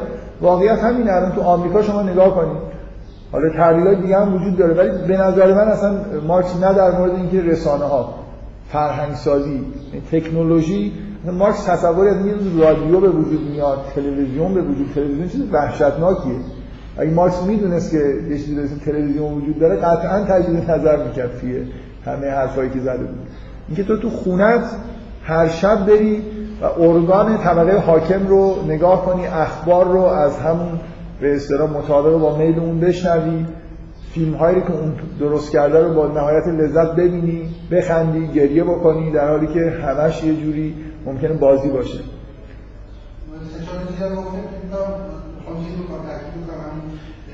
یکی که اولا به چیز نرسید یعنی حالا گوشه که طبقه کارگر اصلا هیچ نرسید خب آره. یعنی نبودید جلسه قبل. من خود در این مورد صحبت کردم. ارتودکسا معتقدن که این نتیجه امپریالیسمه یعنی استثمار کشور جهان سومیه که اونجا به وفور رسیده. ولی به نظر میاد که پیشرفت تکنولوژی خودش مستقیما وفور رو در واقع به وجود آورده. به نظر میاد ممکنه ما تا چند دهه دیگه واقعا یه دنیایی داشته باشیم دیگه آدمی هم توش به اون صورت گشته نباشه. تو اروپا الان بیمه بیکاری وجود داره. شما اصلا می‌تونید برید طبقه کارگر یا هر چی هستید. اصلا کارم نکنید در اندازه معاشتون بهتون چیز میدن. یعنی اگر اگه میرید کار می‌کنید می‌خواد به زندگی لوکس برسید. حداقل تامین شده. من فکر می‌کنم کاملا امکان این وجود داره که تا 20 سال آینده همه دنیا این وضعیت رو پیدا بکنه. یعنی هیچ آدمی مشکل معاش به اون شکلی که مارکس فکر می‌کرد اصلا نداشته باشه. نظام جهانی به یه همچین طرف میره به دلیل اینکه ما از در تکنولوژیک خیلی خیلی پیشرفت‌های عظیمی کردیم. چیزی که در مخیله مارکس هم نمی‌کنید بذارید ادامه بدیم ها این تجدید نظرهایی که فروم توی نظری فروید می‌کنه خیلی خیلی به تدریج اتفاق افتاده و هی عمیق شده. فروم مخالف با دیدگاه آخر عمر فروید در مورد غریزه مرگ و یوشیداست اینکه در ذات بشر یه نیروی نابودگر و مخرب و یه غریزه مرگ وجود داره. چون اصولا دیدگاهش نسبت به بشر یه حالت خوشبینانه تری داره. این توجیه رو فروید به نوعی توجیهش از ظهور یه چیزای عجیب و غریبی مثل مثلا فرض کنید نظام های فاشیستی و کوره های آدم سوزی و جنگ های جهانی اول و دوم توی اروپا از دیدگاه فرویدی اینا ظهور غریزه مرگ اینکه اصلا شما نباید به بشر خیلی خوشبین باشید که در واقع مدل مارکس این قسمتش اشتباهه که مردم بر اساس منافع خودشون خیلی عقلانی رفتار می‌کنن و مثلا فرض کن همش دنبال اینن که زندگی و معیشت خوبی داشته باشن. نه. اصلا در وجود انسان ها یه نیروی کاملا مخرب وجود داره. چه معیشتتون خوب باشه چه نباشه این نیرو می‌تونه تحت یه شرایطی آزاد بشه و شما بکشید بدون اینکه به منافع خودتون فکر بکنید. نابود بکنید تمدن رو که ساخته شده رو نابود بکنید. مثل اتفاقی که تو اروپا افتاد. بنابراین جنگ اصلا اصالت دارن. در ذات انسان یه جور حس جنگ و مثلا کشتن تیکه پاره کردن نمی‌دونم آدم سوزوندن و از بین بردن تمدن وجود داره. نظری فروید این جنبه های منفی و دیوانوار قرن بیستم رو می‌تونه با غریزه مرگ به راحتی توجیه بکنه. پرخاشگری و از بین بردن جز ذات انسانه. فروید در انتها به با تاکید خیلی زیاد این رو بیان کرده که نمیشه فقط فرض کرد که اصل لذت در واقع لذت بردن از زندگی به معنی مثبتی بهش نگاه کرد. فروپاشی همه چیز هم جزء اهداف ذاتی انسان. بنابراین از دیدگاه فرویدی خیلی لازم زحمت بکشیم که توجیه بکنیم که چرا آدم میجنگن. حتی اگه هیچ بهانه و منفعتی وجود نداشته باشه ممکنه جنگ پیش بیاد. بذارید من به این اشاره مختصری بکنم به یه آدمی به اسم لورنس کنراد لورنس که یکی از معروفترین رفتارشناسای حیواناته. رفتارشناسی یه بخشی از جانورشناسیه که شاید اصلا از نظر تاریخی مهمترین آدمی که جز بنیان گذارای رفتارشناسیه. این آدمایی که می‌رفتن متمرکز می‌شدن توی رفتارهای حیوانات مختلف و سعی می‌کردن که مثلا یه قواعد و اصول و نحوه رفتارشون رو یاد بگیرن. که مثلا انگار منطقی که توی رفتارشون هست رو مطالعه بکنن. الان با توجه به این امکان فیلم برداری و اینا خیلی پیشرفت کرده این بحث های رفتارشناسی. کنراد لورنس اینا واقعا تو دوره زندگی می‌کردن می‌رفتن از نزدیک سعی می‌کردن حیوانات مشاهده بکنن. لورنس کتابی داره به فارسی هم ترجمه شده تحت عنوان تهاجم. و اونجا بدون ارجاع به دیدگاه فروید شواهد زیادی سعی می‌کنه ارائه بکنه که در همه حیوانات یه جور غریزه تهاجم وجود داره. لازم نیست دلیلی وجود داشته باشه. میگه من مشاهداتم به من اینو نشون داده که حیوانات توی شرایط خیلی نرمال بدون اینکه هیچ مسئله رقابتی وجود داشته باشن با هم دیگه میجنگن. و معتقدی که انسان هم همینطوری هستن. واقعا ارجایی به فروید نداره. به عنوان یه نخوندم کتاب کامل ولی تا اونجایی که تو ذهنم هست اینطوری نیست که در تایید دیدگاه فروید نوشته باشه. شواهد خیلی زیادی از تجربه خودش میاره. و یه مثالی اگه اشتباه نکنم این مثالی میاره از درگیری گروه های گروه هایی که برای رسیدن به قطب شمال یا قطب جنوب. می‌دونی چندین بار برای سعی کردن تا اینکه گروه هایی به قطب شمال جنوب رو به اصطلاح فتح کردن. اینکه توی این مسافرت ها همیشه درگیری پیش اومده بین آدم ها. و سختترین شرایط در حالی که زندگیشون در خطر توی طبیعت و به سختی دارن بقای خودشون رو تامین می‌کنن این آدما با هم دیگه درگیر شدن. طبق گزارشایی که خودشون دادن. این یه مثال خیلی خوب از نظر اینه که جایی برای درگیری هدف مشترکی دارن. همشون دارن با هم دیگه همکاری می‌کنن. رقابتی وجود نداره. یه گروهی هم به نظر میاد باید در اوج اتحاد باشن این آدما ولی توی این مسافرات همیشه مشکلات این شکلی پیش اومده. مثلا یادم لورنس آخر اون کتاب پیشنهاد می‌کنه که برای خود چون یه همچین غریزه تهاجمی در ذات بشر و همه حیوانات هست انسان ها خوبه که برای اینکه جل... و اون اصولا ایدهش اینه که جنگ اینجوری پیش میاد یعنی شما هیچ مشکلی هم نباشه. همه جای دنیا هم رفاه باشه. هم, هم به خوبی دارن زندگی می‌کنن. آخرش می‌بینید یه کشوری یه قومی به قوم دیگه حمله می‌کنه. سر انگار یه بهانه گیر میاره و یه کاری انجام میده. این انتهای اون کتاب یکی از پیشنهاداش اینه که مسابقات ورزشی رو برای خالی شدن این به اصطلاح حس تهاجم ترویج بدیم. دوران این ایده رو می‌داد و این کتاب رو نوشته که هنوز این قدری که الان ما به اصطلاح می‌بینیم ترویج پیدا نکرده معتقده که مثلا مسابقات ورزشی باعث میشه که یه مقدار این حس تهاجم تخلیه بشه. همین که برای تیم فوتبال ایران مثلا از تیم فوتبال آمریکا می‌بره حالا در یه عصبانیت هایی که مثلا توی این کشور وجود داره تخلیه میشه. همین که آدما میرن اونجا با هم میگه مثلا یه جوری بدون که خونریزی بشه به معنای واقعی کلمه رقابت می‌کنن.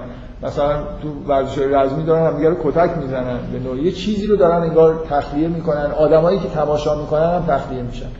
بنابراین چون معتقده که تو ذات موجودات زنده همچین غریزه هست اینی که آدما خوب عاقلانه بیان یه مکانیسمای طراحی بکنن که این فشار تخلیه بشه. من همدلانه صحبت نمی کنم که این نظر لورنس درست یا فروید درست میگه ولی به هر حال دارم بیان می‌کنم که اینم یه ایده ای در مورد مشابه با غریزه مرگ که از یه جای دیگه اومده از به ادعای لورنس از تجربه اومده نه از دیدگاه تئوری.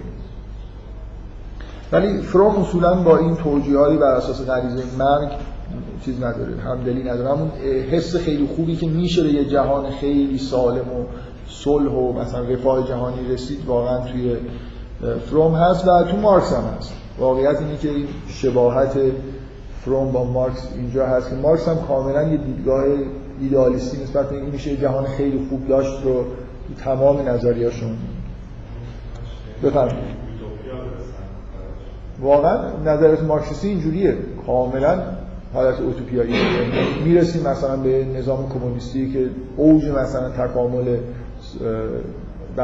بشریت اصلا مارکس که یه دیدگاه خیلی عجیبی داره نسبت به این حس این که همیشه در حال تکامل هستیم هیچ عقب گرد نمی کنیم یعنی یه سیر کلیه. برای اینکه از هگل گرفته دیگه. هگل کاملا دنیا اینجوری نگاه می‌کنه.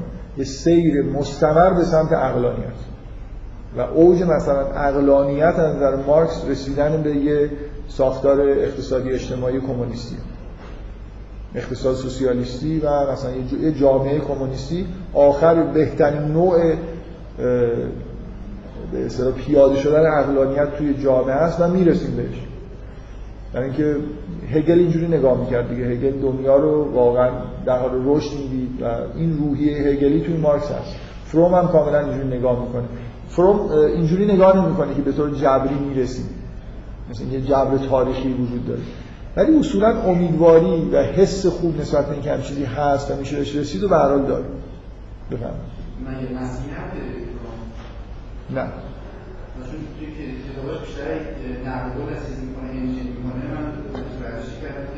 همه این مکتب فرانکفورت یهودی دیگه نپرس. یکی یکی نپرس. همش یهودی مارکوزه هورکهایمر آدورنو. اصلا این مکتب فرانکفورت مکتب یهودی هست همشون هم فرار کردن. بغیر از مارکوزه بقیه برگشتن. یکی از فرقای مارکوزه با فروم اینو دقت بکنید همینه مارکوزه بعد نگشت. مارکوزه تو آمریکا بود و دید کالیفرنیا فکر کنم زندگی می‌کرد. دید روز به روز روزا بهتر میشه. بنابراین اصلا کلا نسبت به اینکه انقلابی قرار بشه و اینا اصلا به کل دیگه ذهنش چیز شده. اینا باز از تو اروپا شاید هنوز امیدایی به اینکه اتفاقی داره میفته داشتن. و جالب اینه که مارک مارکوزه که می‌خواست یه جور دیگه به انقلاب برسن باز حرفاشو مثلا بیشتر تو فرانسه گوش کردن. آمریکا البته خیلی دانشجوها و اینا طرفدار عقاید مارکوزه بودن ولی مهمترین اتفاقات باز تو اروپا افتاد.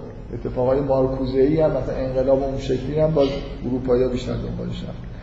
خب فروم با به تدریج با نظریه لیبیدو به اون معنای لیبیدو جنسی فروید مخالفت کرد. ببینید یکی از مهمترین اختلافای بین ایده مارکس نسبت به انسان و فروید اینجاست که فروید اساس انرژی و مثلا هدف روانی رو معطوف به مسائل جنسی می‌دونه. در حالی که مارکس یه جوری معطوف به معیشت می‌دونه. در واقع بین عمل جنسی و خوردن مارکس یه جوری انگار اولویت با خوردن و زنده موندن سیانت ذات در حالی که در فروید جنسیت و سیانت نسل اولویت داره. دقیقا فروید احساس من این تحت تاثیر داروینیسمه. چون خیلی توی به اصطلاح دوران شکوفایی داروینیسم زندگی می‌کرد. داروین کاملا شاید اولین باری توی تاریخ بشری که یه جوری رسما بقای نسل رو ترجیح داره میده به سیانت ذات. تصور کلی از انسان همیشه این بوده که انسان اولین مهمترین هدفش انگار شدیدترین غریزش اینه که زنده, زنده بمونه. در حالی که چون تو نظریه تکامل یه چیزی وجود داره که تمام روندهای بیولوژیک در جهت تکامل نسل. آدما مثل افراد هر مثلا نسلی از هر موجود زنده ای مثل این مهره میمونن که دارن توی روند خارج از اختیار خودشون بازی می‌کنن. دقت می‌کنین؟ این خیلی ایده عجیبیه توی دیدگاه داروین. که مثلا فرض کنید غرایز ما طوری تنظیم نشدن که من به عنوان یه فرد بیشترین بهره رو ببرم. غرایز طوری تنظیم شدن که این روند تکامل موجودات زنده به یه نهایت خوبی برسه. برای همینی که غریزه جنسی تولید مثل کردن که مربوط به نسل اولویت داره نسبت به سیانت ذات فروید یه جوری توی همچین دیدگاهیه که غریزه جنسی رو به سیانت ذات کاملا اولویت میده. یعنی تمام تمام انرژی روانی به سمت غریزه جنسیه. انگار, انگار که انسان ها مثل ماشینایی هستن که ماشینای تولید مثل بیشتر از این ماشینایی باشن که خودشونو بخوان حفظ بکنن. دنبال و از نظریه تکامل تمام به اصطلاح اتفاقایی که توی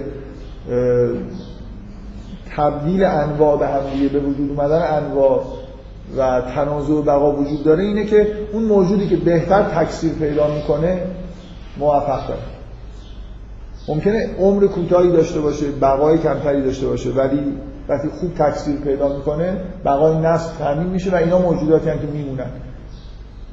شما الان نگاه کنید چه موجوداتی دارن منقرض میشن در سراسر دنیا؟ موجوداتی نیستن که نمی‌تونن از خودشون دفاع کنن سیانت ذات ندارن. موجوداتی که مشکل تولیدی مثل دارن. مثلا تعداد بچه هاشون کمه یا اصلا به یه نحوی وضعیت طبیعت طوری شده که تولید مثل نمی کنن تمام موجوداتی که منقرض میشن معمولا اینجوری منقرض میشن دیگه. یه جوری مشکل به دلایل تولیدی مثل. بنابراین فروید و مارکس یه اختلاف خیلی خیلی آشکار و عمده توی دیدگاهش نسبت به انسان دارن. اونم اینه که فروید سیانت ذات رو انگار در درجه دوم اهمیت قرار داده. و فروم با این مخالفت می‌کنه. فروم باز طرف مارکس رو می‌گیره که اینجوری نیست که اصلا لیبیدو یه چیز جنسی باشه. انحصار لیبیدو توی غریزه جنسی رو نفی می‌کنه. فروم معتقده که ایده عقده اودیپ و اون مراحل رشد جنسی فروید با اینکه کلا به اون مراحل رشد علاقه داره ولی معتقده که تاکید زیاد فروید روی مسئله اودیپ نتیجه اینه که خود فروید توی نظام پدر سالار بزرگ شده. یکی از چیزهایی که فروید از یه جایی تو عمرش به شدت توی عقایدش هست مسئله پدر سالاری و مادر سالاری یه جوری حمایت کردن از جامعه های مادر سالار توی این مقاله اشاره شده به اینکه آشنایی فروم با آثار یه آدم معروفی به اسم باخوفن باعث شد که کاملا یه جوری این شیفتگی نسبت به اینکه جامعه می‌تونه مادر سالار باشه و جامعه مادر سالار چه ویژگیهایی داره معطوف به زندگیه. یه جوری احساسش اینه که جامعه پدر سالاری که معطوف به مرگه جامعه مادر سالار معطوف به زندگیه. اینکه اصولا این تیپ مثلا فرض جنگ را انداختن و این کارهایی که فاشیستا کردن اینا اصولا جنبه های به اصلا مرد سالارانه و پدر سالارانه وقتی غلبه می‌کنه این اتفاقا میفته بنابراین تاکید زیاد نه اینکه اصلا عقده اودیپ رو به رسمیت نشناسه ولی تاکید زیاد فروید رو یه جوری نتیجه تربیت پدرسالارانه خود فروید می‌دونه و مخالف با اینی که اینقدر روی این مسئله تاکید بشه. و همین چیزی که اشاره کردم که از مهمترین چیزایی که در واقع فروم بهش معتقده این حس ستایش نسبت به مادری اینکه انسان ها می‌تونن مثلا توسط حالت هایی که حالا توی نظام یونگی بهش حالت های آنیمایی گفته میشه به یه جایی برسن که به همون صلح و آرامش جهانی برسیم. یه جوری ایده های فروم حالا از نظر خیلی ایدئالیستیه ولی یه جوری معطوف به این هست که آدما باید خیلی اساسی توی زندگیشون تو منشای زندگیشون از ابتدای کودکی تغییراتی داده بشه تا اینکه بتونیم به جامعه آرمانی برسیم. نه اینکه همینجوری ول کنیم مثلا انقلابی بشه و اینا خیلی این ایده دیگه نظر فروم درست نیست. یه, یه ایده که توی فروم هست و خیلی جالبه اینه که فروم معتقده که بین این بحثایی که می‌کنه در مورد سیانت ذات و غریزه جنسی در مقابل هم دیگه این کدوم یکیش اولویت داره و اینکه این در واقع یه جوری معتقد به اینکه مدل مارکسی معتبرتره من بگم همه حرفایی که می‌زنم حرفای فروم نیست ولی فکر می‌کنم نزدیکی به حرفای فروم. یعنی الان واقعا سند مدرک ندارم ولی کلا حرفای فروم توی این حال و هواست که شما یه فرق اساسی بین سیانت ذات و خوردن با سیانت نسل و غریزه جنسی وجود داره.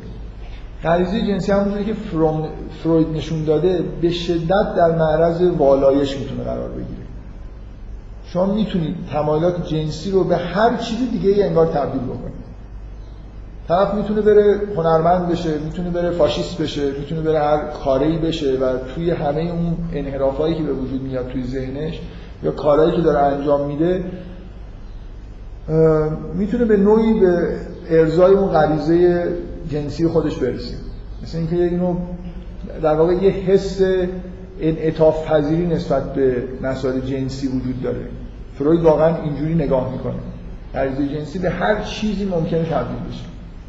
به شدت توسط فرهنگ شما می‌تونید غریزه جنسی رو منحرف بکنید به سمت یه کانال دیگه. این لیبیدوی جنسی اینطوری که فروید میگه خیلی قابل تنظیمه. تو کانال های دیگه میشه انداختش. میشه تب... میشه غریزه جنسی رو در مردا تبدیل به آدم کشی کرد مثلا. ولی سیانت ذات اینجوری نیست. خوردن باید نون بخورید تا سیر بشید دیگه حالا بیان تبلیغات بکنن بگم تو نمی‌دونم برو حالا جاش کار دیگه ای بکن. اینجوری نکن اینجوری نمیشه.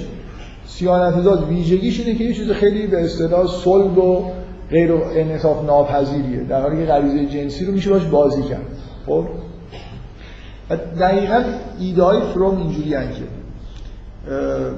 فروید با تاکیدش روی غریزه جنسی داره راه باز می‌کنه برای سرمایه داری تمام کارهایی که سرمایه داری موفق شده با استفاده از هژمونی با تبلیغات توی قرن بیستم انجام بده.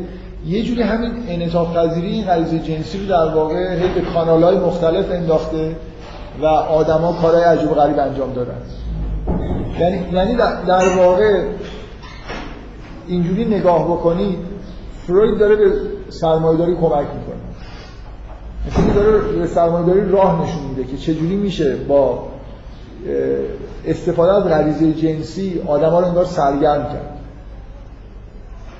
راه غریزه جنسی چیزیه که شما می‌تونید این رو به اصطلاح ازش استفاده بکنید و مردم رو به این ور اونور بکشونید در حالی که اگه مردم مثلا فرض کن تئوری که تو ذهن خودشون واقعا هست آگاهی پیدا بکنن که اصل مثلا سیانت ذاته شما به یه آدمی بقبولونید که تو اساس زندگی جنسیه.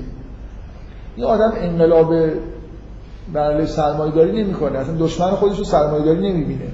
ممکنه یه چیز دشمنای دیگه برای خودش پیدا بکنه و ممکنه در حال بشه ازش هزار روز سوء استفاده کرد. ولی مارکس درست داشت می‌دید که نکته اصلی سیانت ذاته و سیانت ذات هم هیچ جوری باشه میشه بازی کرد.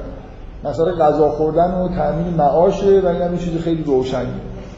یه مقدار در واقع ایدای فروم اینجوریه. فروم نسبت به شخص فروید اصلا احساس خوبی نداره. یه جوری خادم بورژوازی می‌دونه مثلا فروید رو. و معتقده که یه جوری تئوریای فروید در جهتیه که بعدا کمک می‌کنه به سرمایه داری. و بنابراین یه بخشی از احساس انقلابیش اینه که انگار داره با بعضی از ایده فروید مبارزه می‌کنه. این کاملا حالت تضادش رو با مارکوزه می‌بینید دیگه. مارکوزه هر چقدر که دلتون بخواد راحت از ایده های مارکس صرف نظر می‌کنه. فرو هم تا دلتون بخواد راحت به اساس مثلا نظری فروید ایراد می‌گیره. برای این مخالفتش با لیبیدو جنسی خیلی جدیه. بفهم این جنسی رو غریزه جنسی. می‌تونه شما می‌تونید دید فروید نه فروم. از دیدگاه فروید شما می‌تونید غریزه جنسی رو با والایش تبدیل بکنید به احساس هنری لذت بردن از کار هنری دیدن آثار هنری یا خلق آثار هنری. در این مرد به اصطلاح والایش غریزه جنسی می‌تونه به خلاقیت هنری منجر بشه. همه دانش مثلا فرض کنید شیفتگی نسبت به دانش والایش غریزه جنسی و عضویت در یک گروه. رهبری گروه یا توی گروه تحت رهبری به اصطلاح کارهایی رو انجام دادن که اصلا فروید خیلی تاکید داره. تو مقاله سومی که اینجا هست خیلی جمله از مقاله های خود فروید اومده که تاکید می‌کنه که در گروه کاملا لیبیدو جنسی یه جوری مهار میشه و انگار به ارزایی می‌رسه. عضویت در یه گروه حالا نه, نه رهبری کردنش عضویت و تحت رهبری یه فردی بودن. برای خ... چرا جنبه جنسیش کجاست؟ برای اینکه این همون تکرار رابطه با پدره. یعنی شما پیشوا در آلمان مثل پدر همه. همه آدما به نوعی توی زندگی خانوادگیشون در اون مرحله رشد جنسی که به حالت اودیپی می‌رسن خلاصه از معارضه با پدر دور میشن و یه جوری خودشون رو همانند سازی می‌کنن و به دلیل ترس از اختگی و این حرفا. شما می‌تونید توی یه تحلیل فرویدی بکنید که چرا اصلا توی آلمان اینقدر جریان اختگی پیش اومد. یعنی به طور سیستماتیک حکومت نازی این کار رو انجام می‌داد دیگه. اینکه یه حس ترس از اختگی انگار در تمام جامعه وجود داره این موضوع موضوع شده اینا خیلی ایدهای نزدیک به چیزایی که فروید می‌بینه که پیشوا یه جوری جانشین پدر شده و داره و مردم از در واقع همراهی کردن با پیشوا دارن یه جوری به همون احساس امنیتی می‌رسن که در کودکی یه بار در دوران بلوغ جنسی خودشون رسیدن. خیلی چیزا هست. این کلا غریزه جنسی هر جایی از نظر فروید تمام تظاهرات تمدن و فرهنگ بشری یه جوری والایش پیدا کرده و تغییر شکل یافته لیبیدو جنسی. و از نظر فروم سیانت ذات این ویژگی رو نداره یعنی خیلی صلبه بنابراین نمیشه زیاد باش بازی کرد. در حالی که با غریزه جنسی میشه بازی کرد و الان در سرمایه‌داری به نوعی در سراسر دنیا. مثال خیلی خیلی جالبی تو کتاب ایستوپ هست. از یه جوری سوء استفاده کردن سوء استفاده جنسی توی تبلیغات برای کالاها. چند تا مثال خیلی جالب داره توی بخش‌های مختلفش نه که یه جایی جمع کرده باشه. و اینا همه چیزهایی که در واقع فروم می‌بینه. که تفاوت خیلی اساسی بین این دوتا در واقع شکل نگاه کردن به انسان وجود داره. بفرم شما برداشت فروم گفتیم که اینه که به نظر بحث مارکس بیشتر مخالفت با سرمایه بودن بیشتر بحث های فروید به دلیل اینکه رو غریزه روی به دلیل تأکیدی که فروید روی جنسی داره خود به خود تئوری های مارکس به هم میریزه. ببینید شما همه ما همه مارکسیست ها همه مارکسیست ها یه جوری معتقدن که تئوری مارکس یه تئوری خاص رهایی بخش.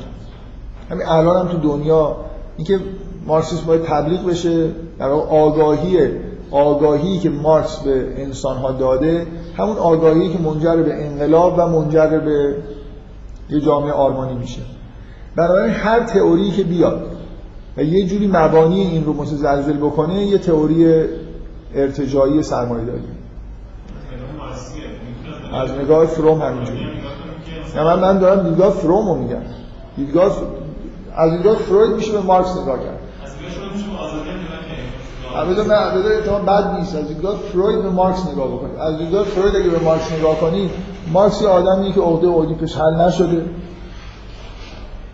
بنابراین در تضاد با پدر خودش به سر میبرده. و اشتباها فکر می‌کنه که مردم هم همینجوری هم. یعنی میان مثلا اهل انقلاب هم. مردم اهل انقلاب نیستن. مردم از این موجود قدرتمندی که اون بالا هست خوششون میاد. تابعش میشن.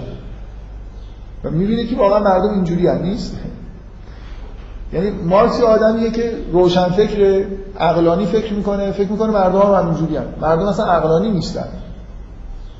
مردم یا تابع id خودشونن یا تابع superego خودشونن. ego ندارن اصلا مردم. توده مردم فاقد ego ان بنابراین حالا من یه خورده جلوتر به این بحثا می‌رسم. از نظر فروید کل ایده های مارکس اصلا از اساس اشکال داره. برای خاطر اینکه حرفی که در چیزی که از توده مردم می‌خواد خیلی دور از واقعیت. توده مردم همونایی که فاشیست شدن. فرداش جنگ تموم شد همه پشیمون شدن. همه الان دوباره ممکنه فاشیست بشن. دسته به اینکه کی بیاد چی بگه تلویزیون شب چی پخش بکنه. همین مردم آمریکا که خیلی خیلی مهد آزادی خودشون آمریکا رو می‌دونن اینا کوکلاس کلان و نمی‌دونم این پدیده های عجیب و غریب نجات پرستی توی آمریکا بیداد می‌کرد دیگه. چقدر سیاپوستا رو توی در واقع ایالت های جنوبی یه رکورد وحشتناکی وجود داره از اعمال خشونت و تبعیض نسبت به سیاپوستا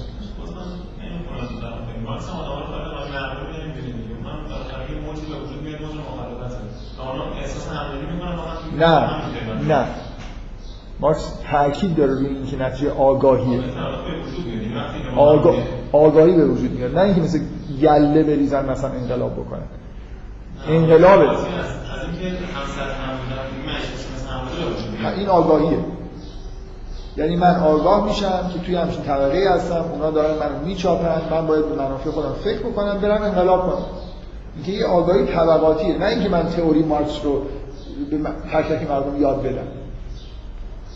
حداقلش اینه که مردم به یه همچین آگاهی برسن و بر اساس آگاهی حرکت بکنن. نه اینکه یه آدمی بیاد مثلا حزب کمونیست که مارکس ایدهش بود که باید ابزار کمونیستی به وجود بیاد رهبری طبقه کارگره به معنی اینکه آگاهی بده و مثلا رهبریشو به عهده بگیره. نه اینکه مردم مثل گله مثلا آدمای جماعت فاشیست توی آلمان دنبال خودش با تبلیغات بکشه. اصلا مارکس اینجوری نگاه نمی‌کنه. که اینجوری میشه مثلا انقلاب کرد. در حالی که انقلابای کمونیستی اینجوری نگاه می‌کنه مثلا مصدقه که جریان همراه با آلبا همه مارکسیستا معتقد به همه مارکسیستا معتقد به رسیدن به آگاهی طبقاتی هستن. دادن آگاهی طبقاتی. نه. همینطوری آره همینطوری به خود مارکس هم اینجوری بود که برای مانیفست رو هم نوشته دیگه. جریان باید جریان سیاسی هم باید پشتیبانی بکنن. مارکس ایدهش این بود که من دارم میگم که اصولا به طور جبری چه اتفاقایی میفته حالا ما می‌تونیم با ما روشنفکرایی که مثلا آگاه شدیم می‌تونیم تسهیل بکنیم کمک بکنیم. حزب کمونیست لازم نیست تشکیل بشه. اگه نشم انقلاب کارگری میشه. ولی اگه تشکیل بشه می‌تونه بهتر هدایت بکنه رهبری بکنه و زودتر مثلا به نتیجه برسه. به هر حال اصلا ایده های مارکسیستی اینجوری نیست که مردم مثل گله بیان انقلاب بکنن. آگاهی بهشون میدیم منافع خودشون رو می‌فهمن و با آگاهی میان وارد انقلاب میشن و اگه این آگاهی نباشه اون اتفاقایی که بعدش هم میفته اتفاق آرمانی نمیشه. هدف مارکس و همه مارکسیستایی که مثلا تبلیغات می‌کنن اینه که مردم رو به منافع خودشون آگاه بکنن به امکان انقلاب و رسیدن به جامعه کمونیستی مثلا آگاه بکنن. همش مسئله آگاهیه. در حالی که در در حالی که سرمایه‌داری از نظر مارکسیستا در جهت تحمیق مردمی که داره تبلیغات می‌کنه. دروغ داره به مردم میگه. برنامه‌ای می‌سازه برنامه‌های تبلیغاتی درست می‌کنه برای اینکه آگاهی واقعی رو به مردم نده. مارکسیستا اینجوری نگاه می‌کنن که یعنی فروم به عنوان مارکسیست نزدیک به ارتودکس ارتودکس که نیست قطعا یعنی از روسا اگه در اون زمان میپرسیدی که حتما کافر حسابش می‌کردن یعنی که برای یه جاهایی خلاصه یه ایرادایی توی دیدگاه مارکس می‌بینه ولی از دید یه آدمای ارتودکس یا از دید فروم تئوریای فروید تئوریایی هستن که آب به آسیاب دشمن دارن میریزن. تا سالهای سال می‌دونید توی شوروی فروید ممنوع بود. کاملا یه ایدای بورژوازی و یعنی جای به همین این همه تبلیغاتی که روسا روی پاولوف می‌کردن در اینکه اصولا تئوری روانکاوی رو مرتجعانه می‌دونستن. معتقد بودن که باید از بین بره و تئوری های مثلا تیپ پاولوف رفتارگرایی رو تئوری های ماتریالیستی و مثلا انقلابی می‌دونستن. اونا معمولا اینجوری بود. نسبیت هم حتی ممنوع بود در شوروی حالا اون من هیچ وقت نفهمیدم که مشکل نسبیت انیشتین چی بود. ولی ظاهرا یه دوره ممنوع بوده. بذارید پس حالا من جلوتر برسیم. یه خورده از دید فروید دوباره مارکس رو نگاه کنیم بفرمایید یه خود دیر داره میشه منم میل دارم که این جلسه این کارو ببندم تموم کنم حالا بگی سوالتون اگه این کار مدل سازی می‌کنه اما یه مشکلی تناقض وجود داره بین کسایی که میگن که این نظریاتشون و در این حال میگن که این به نفع سرمایه‌داری اگر این ایدهاش درست نیست پس یعنی فرمول نمیده واسه اونا پس به کسی نمی‌کنه اگر مورد سازی داره مورد سازی درست یا غلط. اگر فرمول داد و فرمولاش درست بود یعنی خودش که این بیس یاد نویسی شما میگید هدایتشون به این سمت ها. اینو قبول داشتم کسی که اصلا یعنی بین مخالفتشون و اینکه میگن وقتی که شما یه تئوری دارید یه تئوری درست مارکسیست که این اون تئوری که مردم احتیاج دارن برای اینکه به راحتی آینده خودشون رو ببینن و در جهت درست حرکت کنن. حالا یه تو... هر تئوری دیگه که مبانیش یا نتایجش با مبانی و نتایج این تئوری ناسازگار باشه این باید از بین بره.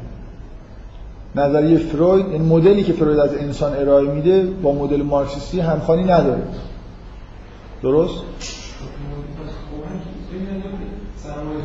یعنی اینجوری نگاه اینجوری نگاه کنید.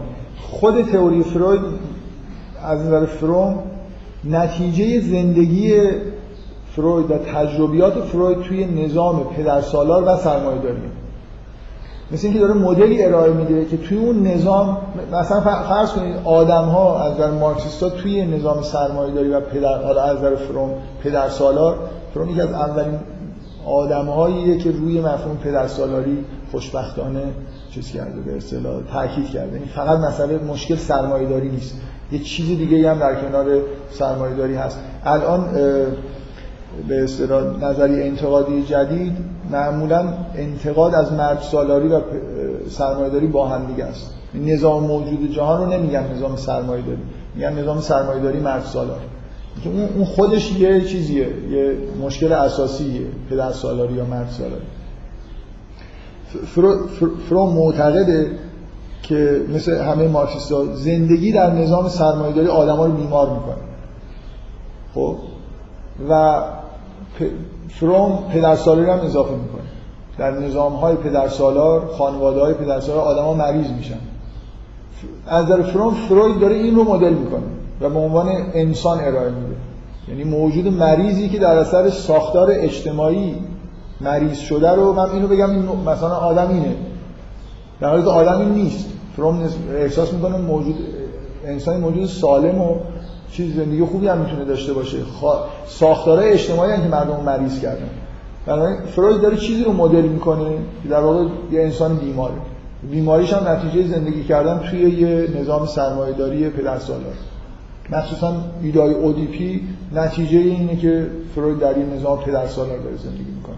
و برای مثلا در این نظام مادر سالار اگه از تاریخی هم واقعیت تو این مقاله جمله خیلی جالبی چون من همیشه نسبت به فروم احساس داشتم تحقیقات تاریخی که در مورد وجود جوامع مادر سالار در یه دورانی مثلا اوایل قرن بیستم خیلی شور و هیجان ایجاد کرده بود اکثرا چیز از آب در اومدن.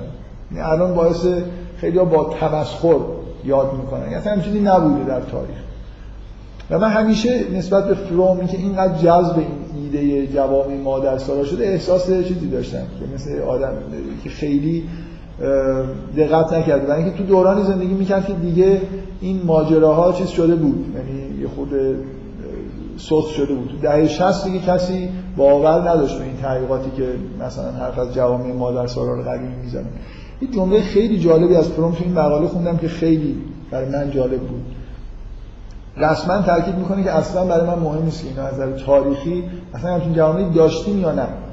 صرف اون توصیفی که از جامعه مادر سالار به وجود اومده و اینکه امکان هم چیزی وجود داره برای من مهمه یعنی این همه حرفی که از جامعه مادر سالار می‌زنه مثل اینکه داره در مورد امکان صحبت می‌کنه.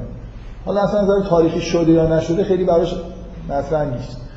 به هر حال این که شما میگید که چه اهمیتی داره که فروید نمی‌دونم نظریه‌اش اگه درست باشه یا اینا معتقدن که این انحراف دیگه تو داری به مردم یاد میدی که تو همچین موجودی هستی. مثل اینکه من مثلا جهان سرمایه‌داری اومده دستگاه منو بریده من میام یه تئوری بنویسم که اصلا انسان از دست نداشته. انسان همینه موجود بی دست در حالی که اینجوری نیست. من دارم یه چیزی رو آسیبی رو که نظام به وجود آورده رو توجیه می‌کنم تو نظریه خودم. بنابراین نظریم ارتجاعیه.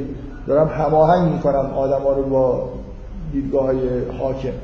بنابراین نظریه فروید یه جوری یه بخشی از هژمونی سرمایه‌داری بدون نه اینکه به فروید پول دادن این نظریه رو بسازه. فروید داره توی جامعه زندگی می‌کنه و دیدگاه اجتماعی نداره. مردم رو نگاه می‌کنه یه مدل داره ارائه میده. در حالی که مردم ذاتا اینجوری نیستن. توی این نظامی که اینجوری هستن. اینکه کلا فروید دیدگاه اجتماعی جالبی نداشته این واقعیت داره. مثلا مارکوزی بحث ساده ای من دفعه قبل گفتم میگه که بحث سرکوب اضافی.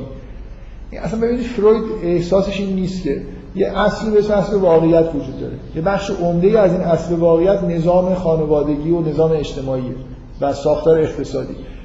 اصلا فروید احساسش این نیست که مثلا این موجود انسانی با این اصل واقعیت داره برخورد می‌کنه. مثلا فرض کنید اینکه میگه تمدن ضرورتا سرکوب ایجاد می‌کنه مارکوس حرف ساده ای می‌زنه. میگه خب درست تمدن منم قبول دارم که ذاتا بر اساس سرکوب ایجاد میشه. ولی نه اینکه هر ساختار اجتماعی به اندازه خاصی سرکوب ایجاد می‌کنه یعنی همشون با هم مساوی هم. اینکه من بخوام سعی کنم با ایگوی خودم همه آدما جمع بشن سعی کنیم این ساختار اقتصادی اجتماعی رو به یه جایی برسونیم که حداقل سرکوب داشته باشه مثل یه جور بهینه سازی سرکوب مینیمم کردن سرکوب. فروید خیلی استاتیک نگاه می‌کنه. اولا اصلا ساختار اجتماعی رو به اون شکل نمی‌شناسه. اینکه آدما ویژگی‌هاشون توی ساختار اجتماعی ممکنه از نظر روانی تغییر بکنه. و بعدم اینکه اصولا ایده انقلابی نداره دیگه. من یه چیزی واقعیت هست. من باید خودم سازگار کنم. اینکه من می‌تونم یکی از نقشه ها به عنوان ego ی من نقشش می‌تونه این باشه که این واقعیت اصلا کلا از بین ببره. مانع ها رو از سر راه خودش تا جایی که میشه برداره. فروید زیاد اینجوری نگاه نمی‌کنه. بنابراین همه اینا این حالت سازش کار بودن محافظه کار بودن فروید اینا همه ضد انقلابیه. مارکسیستا کلا یا در جهت انقلابی یا ضد انقلابی و باید از بین بره. این حالا ارتودکس باشن که میکشنه ارتودکس نباشن هم خلاصه بر علیه سعی می‌کنن که حرف بزنن. ارتودکس ها ممنوع می‌کنن همین چیز برخورد می‌کنن دیگه چون ارتودکس ها در جاهایی بودن که قدرت دستشون بود. نظریه فروید ممنوع اعلام می‌کنن هر کی از فروید کتابی ترجمه بکنه یا کتابشی داشته باشه می‌گیرن میندازن زندان. اینجوری برخورد می‌کنن و توی اروپای غربی هم مارکسیست‌ها به هر حال عموما ضد نظریات فروید بودن. بنابراین توی همین مقاله باز تاکید میشه که خیلی متحورانه بود که مکتب فرانکفورت اومد و سعی کرد که فروید رو با مارکس مثلا یه جوری آشتی بده. از مارکسیستا چندین دهه در حالی که فروید به اوج هم رسیده بود کاملا این نظریه ارتجاعی حساب میشه من دفعه قبل اینو گفتم که ویلهلم رایشو که یکی از روانکاوای خیلی بزرگ بودن مارک عضو حزب کمونیست هم بود از حزب کمونیست اخراج کردن به دلیل این تلاشش برای تلفیق این دوتا تازه حزب کمونیست اروپایی بود. جای خوبی عضو حزب کمونیست شد. خب بگذاریم. بیاید من همه حرفایی که زدم یه جوری در واقع مثل اینکه توی چارچوب مارکسیستی هستیم مثل مکتب فرانکفورت. مکتب فرانکفورت اینجوریه. بیس این که ما تو چارچوب مارکسیستی هستیم دارن حالا می‌خوان نظری فروید بیارن یا نیارن. غیر از مارکوزه که خیلی به فروید وفادار میمونه معمولا اینجوریه که استفاده های جزئی از فروید می‌کنن. خب؟ ببینید اصلا کلا این موضوع رو فراموش بکنیم. موضوع مکتب فرانکفورت رو. شما فرض کنید تئوری فروید تا یه اندازه بلدید. می‌خوام ببینیم واقعا فروید اگه تئوریش بلد باشه در مورد جامعه شناسی چه ایدایی بهتون میگه. یعنی شما مدل فرویدی رو از انسان قبول بکنید. این چه ویژگیهایی پیدا می‌کنه؟ چه انتظاری دارید مثلا از تحولات جهانی؟ میشه ببینید خیلی فرق می‌کنه که شما اولی چارچوب مارکسیستی دارید. حالا می‌خواید یه خودی تغییرش بدید با کار فروید. اصلا اینو بذارید کنار. فکر کنید من الان یه مدلی از انسان دارم بنابراین می‌تونم از یه مدلی از جامعه ای که آهادش همچین موجوداتی هستن. مثلا همه تئوری فروید فکر کنید درسته. حالا چه انتظاری دارم این جامعه به چه سمتی بره تغییراتش رو بر اساس اینکه انسان ها چه موجوداتی هستن تحلیل بکنن و الی آخر. این خیلی فرق می‌کنه دیگه. یعنی چارچوب مارکسیستی رو اصلا بذاریم کنار. ببینیم مستقلا فرویدیسم ما چه ایدهایی در مورد جامعه میده. خود فروید تلاشایی در جهت اینکه نظریه خودش رو توی زمین های اجتماعی به کار بره داشته. اجتماعی و سیاسی. اصلا یه کتابی داره که خوشبختانه به فارسی هم ترجمه شده. تمدن و ناخوشنودی های آن یا ناخوشایندی آن یعنی همچین ترجمه ای کردن از این کتاب. الان من باید توی بازار باشه. اگه اشتباه نکنم انتشارات گام نو چاپ کردن بله. اون موقع مکانیک آماری وجود نداشته ولی خب دیگه در یه حالت اگه کامپیوترهای پرسرعت هم داشته باشید شاید یه بار بتونید مدل فرویدی رو مثلا توی شبیه سازی بکنید ببینید چه در یه شرایط خاص چه رفتاری نشون میده. ولی خیلی امیدوار نباشید. الان مدل های این شکلی وجود داره. سیستم های دینامیکی که مثلا یه جوری رفتارهای اجتماعی مدل می‌کنن. ولی نه با پایه پیچیده ای مثل دیدگاه فروید. فروید واقعا اجزای این آهاد مردم یه خورده پیچیده است دیگه. یعنی یه چیزایی داره که به راحت نمیشه از ریاضی مدلشون کرد. خب. ببینید من, چند تا چیز همطور یادداشت کردم که از دید فروید مهمه که باز الان یه اشاره به اینا کردم تا دوباره تکرار بکنم بعد نیست.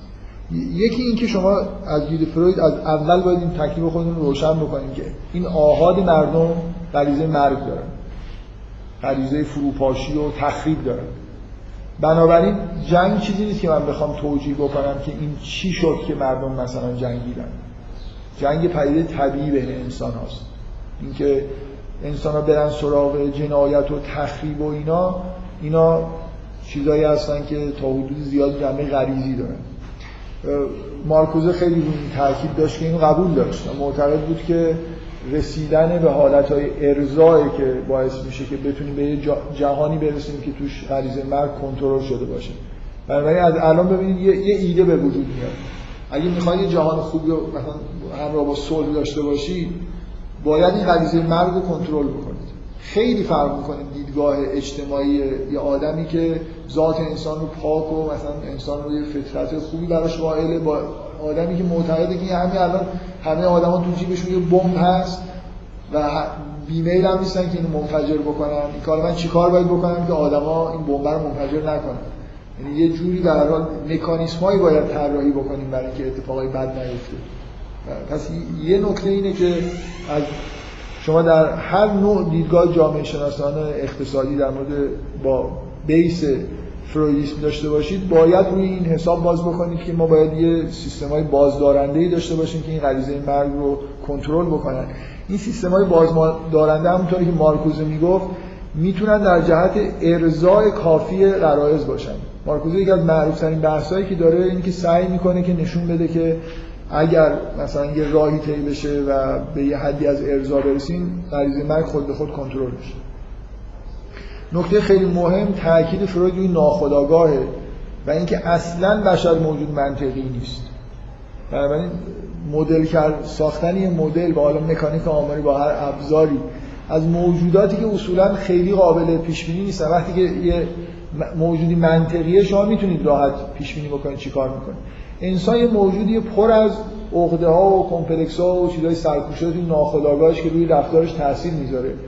بنابراین خیلی وقتا ممکنه آهاد مردم توی جامعه رفتار غیر منطقی از خودشون بروز بدن. بنابراین با دیدگاه فرویدی اصلا به وجود اومدن یه چیزایی مثل این جریان فاشیسم اصلا نه به دلیل غریزه مرگ. شما هر چقدر چیز ابلهانه رفتار ابلهانه از بشر ببینید از فروید خیلی تجربه عجیب و غریبی نکردید بشر اصولا قرار نیست خیلی موجود منطقی باشه. بنابراین اینا یه پایه هاییه که شما اگه بخواید مدل فرویدی استفاده بکنید در توی نظری فروید وجود داره.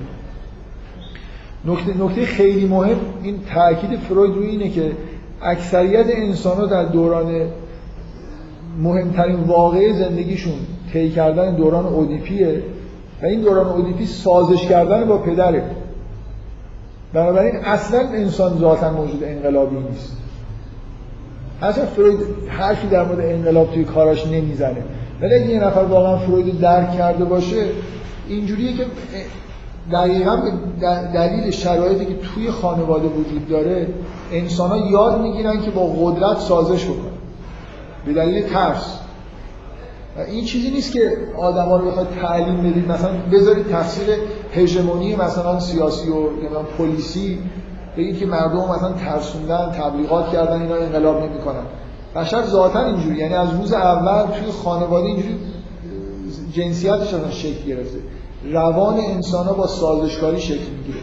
عده معدودی هستن که این عقده اودیپ حل نشده دارن و ممکنه برن مثلا انقلابی بشن. بنابراین اون آدمایی که انقلابی هستن یه جورای آنورمالتر از اون آدمایی هستن که محافظ کارن و سازشکارن نسبت به قدرت. اکثریت آدما آدمایی هستن که سازش می‌کنن. واقعا این درسته دیگه نیست؟ من من, من حرفایی که می‌زنم چه در مورد مارکس فروید بیشتر بیان می‌کنم. سعی می‌کنم خودم قضاوت نکنم. ولی این واقعیتش اینه که من نمی‌خوام بگم تئوری اودیپی درسته. ولی اکثریت مردم نه تنها سازش می‌کنن با قدرت یه جوری قدرت رو در خارج خودشون میپرستن. یعنی وقتی اینکه شخصیت های کاریزماتیک توی تاریخ خیلی مهمه و روابط انسان ها با قدرت اینجوری نیست که ضد قدرت باشن بخوان انقلاب کنن یه کسی رو از اون بالا بیارن پایین. در درجه اول شیفتگی. توی شرایط خاص ممکنه این منجر به این بشه که بخوان قدرت چیزی که بالا هست و دچار فروپاشی بکنن. واقعا باید یه شرایطی آماده بشه. انسان ها اصولا ضد قدرت نیستن. اینجوری نیست که از وجود چیزی بالای سر خودشون خیلی احساس بدی بهشون دست اساس اساس شکلی جنسیت انسان ها اون به اصطلاح شاخه نرمالش بر اساس محافظه کاری و سازشکاری و قبول قدرت و اگه کسی اینجوری نیست اینکه مارکس مارکس و که آدمایی که ایده انقلابی دارن اینا کسایی هستن که تو مرحله اودیپی یه وضعیت نرمالی در واقع پیدا نکردن. مثل اینکه اون جنگ با پدر رو کنار نذاشتن.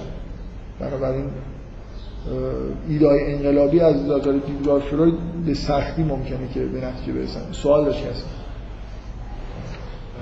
بفرم مارکس هم نیست که قدرت می‌ذارن چی می‌کنه انقلاب می‌کنه ولی یه چیز دیگه هست شما مثلا درست فروید میگه که آدم انقلاب ضد قدرت. قدرت قدرت دست طبقه حاکمه. صد درصد. یعنی انقلاب کارگری یه انقلاب ضد قدرت حاکم. این نظام سیاسی نظامی نه خیلی نظام سیاسی اقتصادی تا یک جایی به قدرت رو تو دست خودش گرفته و حالا ما باید این قدرت رو از سیاسی از بین ببریم. انقلاب بر علیه قدرت حاکم. یعنی ایده های انقلابی ایده هستن که از نظر فرویدی اودیپی هم دیگه هر جور شورشی بر علیه قدرت هر نوع انقلابی از دیدگاه فرویدی یه جوری همون پدرکشی ابتداییه. بنابراین حس پدرکشی توی آدم اگه حل شده باشه عقده اودیپش و این احساس خیلی قوی نباشه اصولا به راحتی با قدرت درگیر نمیشه. لاغر شوق درگیری با قدرت نداره. ممکن حالا به دلیل منافع خودش به دلایلی بیاد با قدرت درگیر بشه. ولی روحیه مارکسیستی روحیه انقلابی شوق درگیری با قدرت توش هست. من اصلا نمی‌خوام مثلا یه جوری این حسی که انقلاب کنم برم مثلا یه چیز نظامی رو از بین ببرم. بفهم. قضیه اجتماعی میشه مثلا یه چیزی شنیدم آنم نظریه خود فروید رو میگه که بعدا مثلا گفتن از فروید برسی مثلا ناخودآگاه اجتماعی که ناخودآگاه جمعی که میگن که منجر به چیز بشه دیگه تغییر عمده اجتماعی بشه اینو میشه از فروید مثلا ناخدا این حرفایی که نمونی ناخداگاه جمعی و نتیجه سیاسی هست اینا همه مربوط به یونگه. فروید اصولا تحلیل اینجوری نداره. یونگ مثلا بر اساس مشاهدات خصوصی خودش پیشبینی جنگ جهانی دوم کرده. همیشه هم تا آخر عمرش خیلی افتخار می‌کرد که من سال 1900 مثلا فرض کنم 20 خورده ای که هنوز هیچ آثاری از حزب نازی نبود توی مقالات خودم همچنین نوشتم. از روانکاو دقیقا از برخورد با همون تحرکاتی که ناخودآگاه جمعی آدما می‌دید رویاهایی که آدما براش می آوردن بیمارایی که بهش مراجعه می‌کردن یه جمله معروفی داره که گفته که یه جایی نوشته که من تحرک مجدد اون نمی‌دونم جانور بلوند رو می‌بینم در وجود آلمانی ها جانور بلوند منظورشون مثل روح اجداد مثلا توتنیشون داره مثلا یه جوری اینا رو به, به تحرک اومده و داره اینا رو به جنگ می‌کشه. ولی فروید اینجور تحلیل نداره فروید. اصلا کلا خیلی در مورد مسائل سیاسی کم حرف می‌زد کم چیز نوشته و دیگه یه چیز خیلی مهمم اینه که حالا من اینو می‌خوام خود بیشتر در موردش بحث بکنم. در مورد نقش این تحلیلایی که بر اساس سگانه فرویدی در واقع شکل می‌گیره. یکی از چیزهایی که توی نظری فروید هست من رسما خیلی نسبت بهش ابراز علاقه کردم تحلیلایی که بر اساس این مدل کودک والد و بالغ شکل می‌گیره. توی نظریه مارکس واقعا یه جوری به نظر میاد که ego یعنی فرض بر اینه که انسان ها بالغن. در حالی که تو نظریه فروید ego یه چیز سازشکاریه که خیلی به اهمیت ممکن نداشته باشه. اون چیزی که بیشتر تعیین کننده است id و superego هستن که می‌تونن تعیین کننده باشه واقعیت اینه که توده مردم از سراسر دنیا به شدت در تاثیر superego خودشون بودن و هستن. یعنی شما توی فرهنگی توی جایی به دنیا میاید بهتون یه فرهنگی ارائه میشه درست و غلط اخلاقی بهتون میگن از کودکی و همین برنامه ریزی میشی. بر اساس یه چیزایی که از بیرون بهتون گفتن و همونجا بر اساسش زندگی می‌کنید اکثریت قریب به اتفاق آدما ego شون اونقدر قدرتمند نیست که بخواد اطلاعات غلط موجود توی superego رو تحلیل بکنه و یه جوری مثلا فرض کنه یه فکر مستقلی داشته باشه. مارکس نمونه یه آدمیه که به شدت آدم بالغیه ego ش قویه و یه جوری انگار داره به اشتباه مردم رو هم همینجوری فرض می‌کنه در حالی که توده مردم خیلی طبیعی تحت تاثیر superego ی خودشون هستن. بنابراین قابل برنامه ریزی هم با تبلیغات با فرهنگ سازی میشه اینا رو به هر راهی کشون. یعنی شما ببینید هر چقدر که مارکسیستا به وجود اومدن یه پدیدهایی مثل فاشیست تو اروپا براشون تحلیلش سخته. از نظر فروید نه تنها سخت نیست یه جور قابل پیش بینی هم هست. که همچین اتفاقایی بیفته.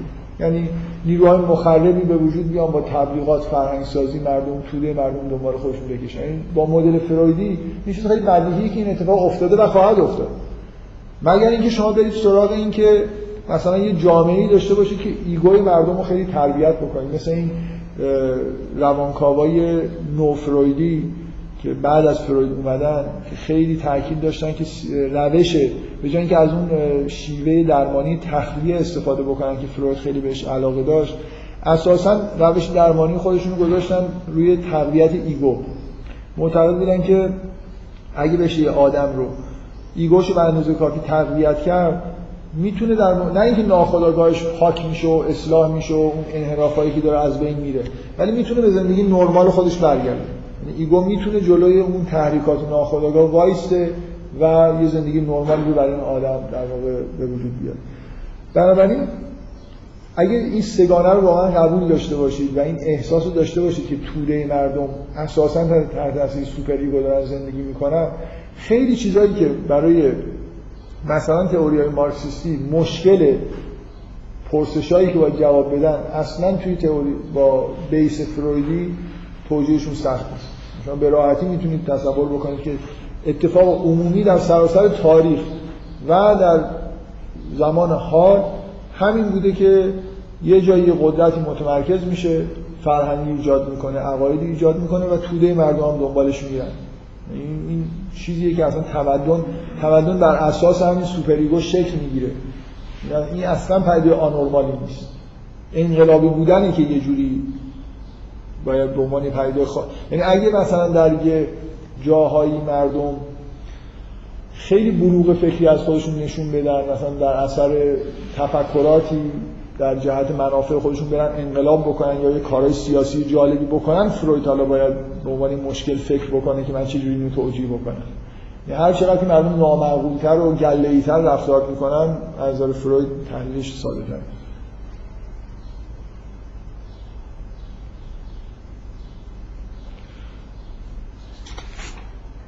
من می‌خوام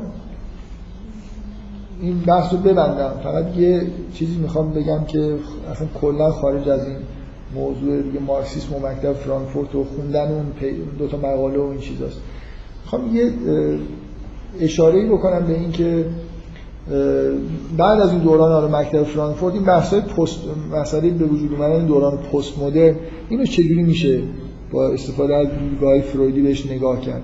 من فکر می‌کنم یه جور خوبی میشه نگاه کرد و بد نیست که آدم این رو در واقع همونجوری که مارکس مثلا سعی می‌کرد با تئوری خودش تحولات تاریخی رو ببینه شما با بیس فرویدی با اینکه انسان رو مثلا با همین سگانه بهش نگاه می‌کنید من فکر می‌کنم حرف خوبی میشه در مورد قرنهای اخیر تحولاتی که از دوره روشنگری تا حالا اتفاق افتاده زد. و اینا کاملا به تحلیل سرمایه‌داری هم مربوط میشن. یعنی یه جوری وارد همون بحث‌های نظری انتقادی هم به نوعی میشه شد. روندی که در واقع توی جهان به وجود اومده اینه که شما از دوران انقلابی که توی آمریکا اتفاق افتاد بعد انقلاب فرانسه به وجود اومدن جو روشنگری یه چیز خیلی مشخصی که می‌تونید ببینید اینه که در فرهنگ غالبی که حالا روشنفکرها داشتن تولید می‌کردن یه جور مخالفت با super ego با والد وجود داره. یعنی شما می‌تونید بگید واقعا تاریخ اروپا از مثلا 200 سال قبل این ور در تمام زمینه های فرهنگی یه جوری مبارزه با والد تحمیل شدن یه چیزی. این این واژه آزادی و سنت شکنی این چیزایی که در واقع مشخصات دوره روشنگری هستن اینا همه به نوعی مثل اینه که آدم ها دارن سعی می‌کنن که از تاثیر super ego فرار بکنن. شما مثلا به هنر رو نگاه کنید. مخصوصا این هنر توی همین مقاله های مکتب فرانکفورت نگاه کنید خیلی همیشه مورد توجه بوده تحلیل هنری می‌کردن. شما به هنر نگاه کنید از هنر قرون وسطا. هنر قرون وسطا چجوریه؟ شما یه الگوهای داده شده از زیبایی دارید نسبت هایی که مثلا تو مجسمه سازی نقاشی باید به کار ببرید معلومه. نسبت نسبت های زیبا. مثلا توی موسیقی آکورد هایی که زیبا هستن معلومه که چیا هستن. همه طبقه بندی شده است به شما میدن. یه نمونه خیلی واضح هنری که الگوهای مشخص داره یعنی در واقع مثل اینکه الگوها رو به شما دادن و شما اجرا می‌کنید خوشنویسی توی فرهنگ ماست. هر چقدر شما خط نستعلیق میدارید می‌نویسید اون ویژگی هایی که بهتون یاد دادن بهتر رعایت بکنید این خط زیباتر محسوب میشه. قواعدی وجود داره. ببینید هنر در قرون وسطا قاعده داره. برای تولید زیبایی برای رسیدن به یه حد کمال. و همه تاریخ بشر هر چی که دارید جلو میای می‌بینید که به نظر مخصوصا از دوره روشنگری به این وقت توی هنر و فرهنگ که نگاه کنید قواعد دارن شکسته میشن. شور شکستن قواعد اصلا به وجود میاد. هنر مدرن اساسا ویژگیش هم شما مجموع قواعدی مثلا در موسیقی وجود داره یه آدم جدیدی میاد این قواعد رو به هم میریزه. یکیشون رو نقض می‌کنه و یه جور مثلا موسیقی جدید به وجود میاره. کارایی می‌کنه که تا این حس نوآوری این که من یه کاری بکنم یه اثر هنری به وجود بیارم که تا حالا سابقه نداشته باشه. این ضد اون حسی که تو قرون وسطا وجود داشت. شما اگر یه اگه خط نستعلیقی بنویسید که تا هیچ کس اینجور ننوشته به شما میگن غلط نوشتید. الف باید سه تا نقطه باشه. نمی‌دونم واو باید این شکلی باشه. قاعده ای وجود داره که چه جوری به زیبایی نزدیک بشه یعنی در تمام طول تاریخ به نظر میاد کمال یه چیز مشخصیه یه جایی گذاشتن نه تو هنر تو هر چیزی قواعد اخلاقی. مشخصه که انسان کامل چه از چه قواعدی چه, چه فرمیه. یعنی که شما باید خودتون رو با اون الگوهایی که ارائه شده تطبیق بدید. در واقع الگوها رو super ego داره به شما میده. شما در قرون وسطا توی جامعه به وجود به دنیا میاد هر جای دنیا باشه. الگوهای مشخصی توسط فرهنگ به شما داده میشه که شما ایدئال اینه که بر اساس این الگوها دارید زندگی می‌کنید. و روشنگری جاییه که این حس به شدت به وجود میاد که ما یه جوری با سنت در واقع مبارزه بکنیم. این که به من گفته باشن که هنر زیبا یعنی چی انسان چجوری باید رفتار بکنه من باید خودم دوباره بشینم فکر بکنم و مثلا قواعد خودم رو برای خودم به وجود بیارم. خب خیلی خیلی طبیعی از نظر روانی. شما الان یه آدمی رو در نظر بگیرید که خیلی سوپر قوی داره. بیاید به اصطلاح برید تو کوکش سعی کنید که این سنت هایی که بهش وابسته است رو در نظرش چیز کنید. متزلزل بکنید. چه اتفاقی میفته معمولا وقتی که یه آدمی رو شما میکشونید به اینجا که سنت های خودشو و اون چیزهایی که از بچگی بهش تزریق کرده اون از ذهنش پاک میشه. دو تا راه وجود داره دیگه براش. یکی اینکه بالغش به اندازه کافی زمام کار رو در واقع در دست بگیره.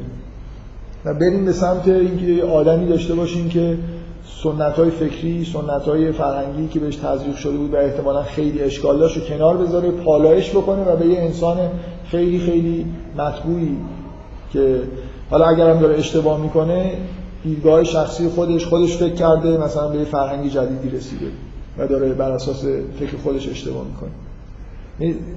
یه آدمی که تحت تاثیر super ego super ego شو از بین ببرید ازش بگیرید بین بالغ و کودک در واقع رقابتی ایجاد میشه. یه شاخه اینه که بالغ در واقع زمام کار در دست بگیره و یه شاخه دیگه اینه که کودک زمام کار در دست بگیره. خیلی واضحه که امکان دوم امکان قوی تری شما یه آدمی که الان مثلا تو ایران توی جامعه مذهبی زندگی کرده بزرگ شده بیاید مذهبش رو ازش بگیرید. یه دفعه می‌بینید میره هر کاری انجام میده. هر کاری غیر اخلاقی ممکنه انجام بده. مثل یه آدمی که تحت فشاری در واقع بوده کلی عقده ها و سرکوبی ها درش انجام گرفته. به محض اینکه اینو از این زندان آزاد بکنید مثلا احتمالا خیلی آدمای مذهبی به محض از ایران از این محیط خارج میشن میرن توی کشور مثلا غربی یه دفعه تغییر موضع میدن. یعنی سراغ یه سری آزادیایی که اونجا هست قشنگ بهشون تاثیر می‌ذاره استفاده می‌کنن و دیگه موجوداتی نیست. اینجوری نیست که از اینجا پاشن فشار super ego روشون کم بشه. برن یه جایی که این super ego دیگه وجود نداره و یه دفعه آدمای خیلی منطقی و معقول و مثلا برن یه فرهنگای جدید رو مطالعه کنن و پالایش بکنن. نه معمولا اکثریت اینجوری که تأثیری که روشون می‌ذاره اینه که میرن اون و و آدمایی میشن که کارهای غیر اخلاقی می‌کنن کارهایی که توی این نظام اخلاقی نبوده و اینا نمی‌کردن اونجا انجام میدن. با لذت هرش تمامتر یعنی بیشتر می‌بینید که کودکشونه که آزاد میشه. اون کودک سرکوب شده ای که مخصوصا توی فرض کنید یه جوامعی که فرهنگی دارن که ضد لذت و سرکوب سرکوبی کودک توش زیاد وجود داره اون کودک بلافاصله بعضی این super ego رو می‌ذارید کنار آزاد میشه و شروع می‌کنه به فعالیت کردن. من می‌خوام بگم این مدل ساده به اصطلاح فرویدی از این سه‌گانه اگه استفاده بکنید به نظر من توجیه خوبی پیدا میشه که چرا روشنگری در غرب شکست خورد. یعنی به جایی که ما به جوامع و انسانهای معقول تری برسیم بعد حتی از قرون وسطا بدتر شد. یعنی الان شما یه انسان قرون وسطایی رو بیارید زندگیشون مقایسه بکنید با یه آدم مدرن اون معقولتر داره زندگی می‌کنه. هرچند فکرم نکرده داره از ایده ها و الگوهایی که براش گذاشتن پیروی می‌کنه. ولی این آزادی هایی که در واقع به وجود یعنی روشنگری به جای اینکه انسان ها رو به یه موجودات معقول بالغ تبدیل بکنه به موجوداتی تبدیل کرده که به شدت تحت تاثیر کودک خودشون هستن. یعنی تماما در ایدشونه که فعاله. شما دنیا رو نگاه کنید روز به روز این حریم ها و حسارا رو دارن میشکنن و تبدیل به انسان میشن نه اینکه عقلی در کار باشه. اگه مثلا فرض کنید در جهان برهنگی هست یا غریزه جنسی خیلی آزادانه داره یا مثلا فرض کنید انواع و اقسام غذاها و نمی‌دونم چیزای موزر رو هم می‌بینید که تولید میشه مصرف می‌کنن drug مثلا فرض کنید دنیا رو برداشته اینا رفتارهای معقولی نیست. اینا رفتارهای دلبخواهی همون کودکه. بنابراین ما در دنیا کلا از دوره روشنگری به این و در حالی که آرمان این بود که super ego و اون سنت های افتضاح مثلا قرون وسطایی رو بذارن کنار. و به یه چیز معقولی برسن. عملا شکسته شدن اون سنت ها و از بین رفتن اون به اصطلاح فرهنگی که داشت تحمیل می‌شد نتیجهش به طور طبیعی این شد که ما روز به روز در واقع به جوامعی داریم می‌رسیم که توش محدودیت ها کمتره و اید اون کودک آزادتره. و این اصلا اتفاق خوبی نیست که توی دنیا افتاده. یعنی ما در واقع تاریخ رو می‌تونیم تاریخ اروپا رو توی 7 قرن اخیر فرویدی اگه بخوایم با این سگانه تحلیل بکنیم بگیم اینا جوامعی هستن که سال به سال حالا قرن به قرن از تحت تاثیر super ego بودن متمایل شدن به ضعیف شدن super ego و قوی شدن کودک. جا برای کودک در وجود آدما یعنی فرهنگ فعلی دون غرب اینجوریه که به کودک میدان زیادی میده برای لذت بردن و برای اینکه در واقع ارضا بکنه خودشون ego اینجا نهایت نه در قرون وسطا نه در زمان حال ego یی در کار نیست. اینجوری نیست که آدما طبق فرهنگی خط و مرزهای مشخصی داشته باشن که من از این خط اونورتر دیگه نمیرم. دقت می‌کنید و خودم به این نتیجه رسیدم که این لذت ها بعدم این کارو نباید بکنم این کارو باید بکنم. ego کارش اینه که من در واقع انسان بالغ میاد ارزش های خودش رو برای پایه‌گذاری می‌کنه بر اساس یه ضوابط یا هر می‌خواد باشه. موضوع الان بی‌ضابطه بودن. نکته خیلی مهم اینه که من فکر این خیلی نکته اساسیه که super ego فرهنگ حاکم توی غرب برای اولین بار در دنیا این اتفاق افتاده که خود super ego حامی کودک شده یعنی-, یعنی الان من فکر می‌کنم دنیا در قرون وسطا آدم ها کودک داشتن super ego داشتن و یه ego ی کوچیکی هم داشتن که اون وسط ممکن بود حالا یه کارایی بکنه. در دنیا ولی super ego و کودک در حال جنگ بودن. حداقل این بود که تضادی در درون آدما بود که فرهنگ حاکم که مثلا یه فرهنگ مسیحی ضد غریزه جنسی بود در نظر فرویدی نگاه بکنید در واقع سوپر خیلی خیلی سختگیری بود. برای اینکه اساسی ترین بخش خواسته های id رو نادیده می‌گرفت. حرام می‌دونست دیگه. id کلا این موجود تحریم شده ای بود. برای اینکه خواسته اصلیش جنسی بود و جنسیت هم یه چیز شیطانی بود.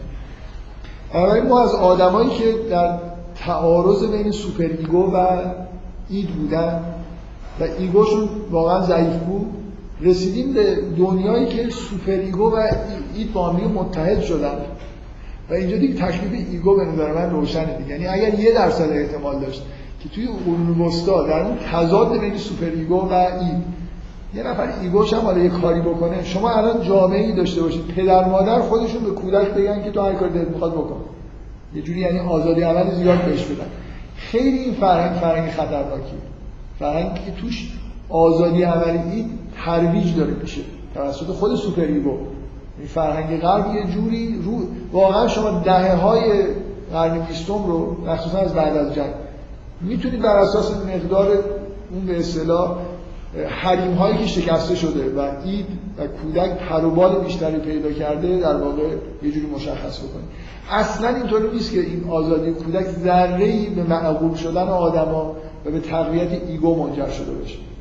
من فکر می‌کنم ضعیفترین ego ی تاریخ و مردم الان دارن. یعنی اصلا شما, شما ببینید یه پدیده هایی رو الان تو دنیا نگاه می‌کنید. این این حس پست مدرنیستی که حقیقتی وجود نداره. چجوری به وجود اومده؟ ببین نتیجه دو تا چیزه. یکی اینکه ego ی مردم بی نهایت ضعیفه. یکی اینکه به اصطلاح پلورالیسم حاکمه. یعنی فرهنگ های مختلف صداشون شنیده میشه.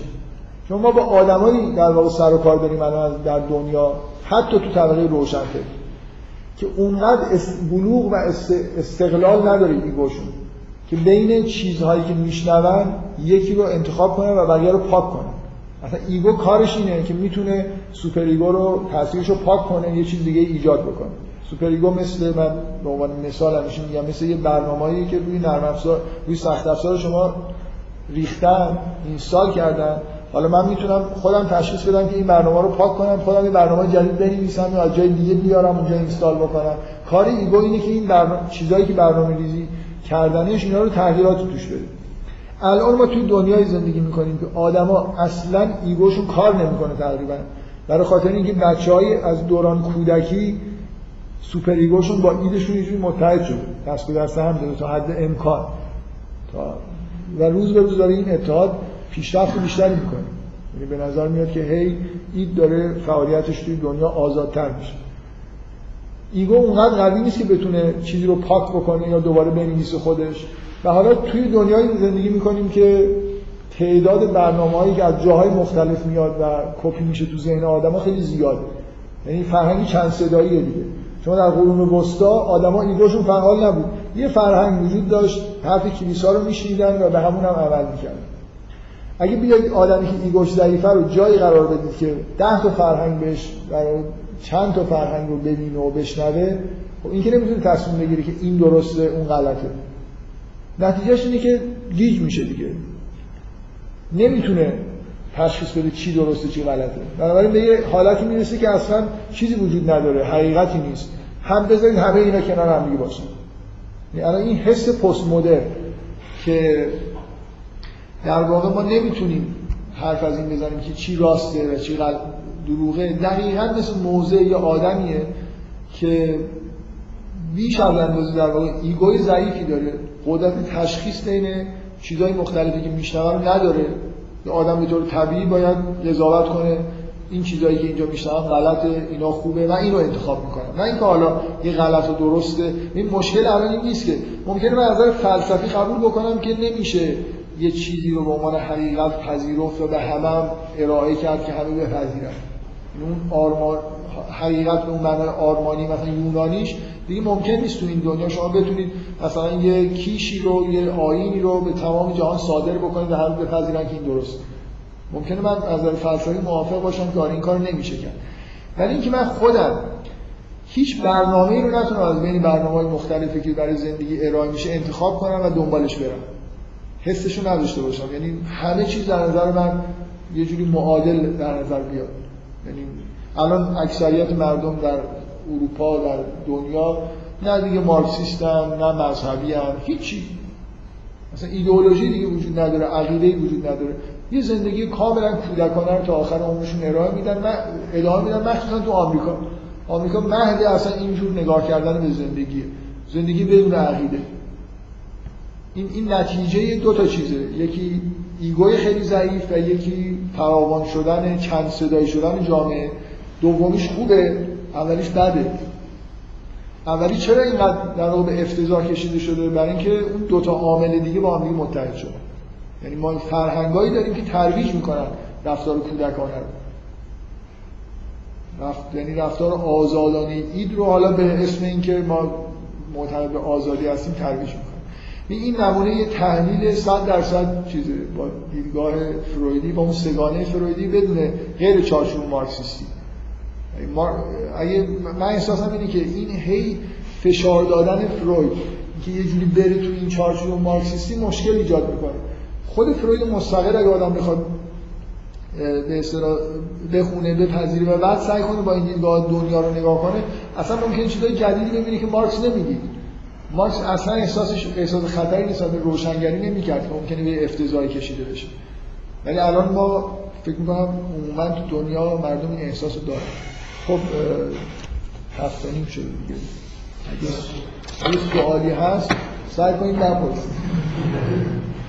اگر اگه خیلی ضروری میشه. تو جلسه خیلی پرسید اگه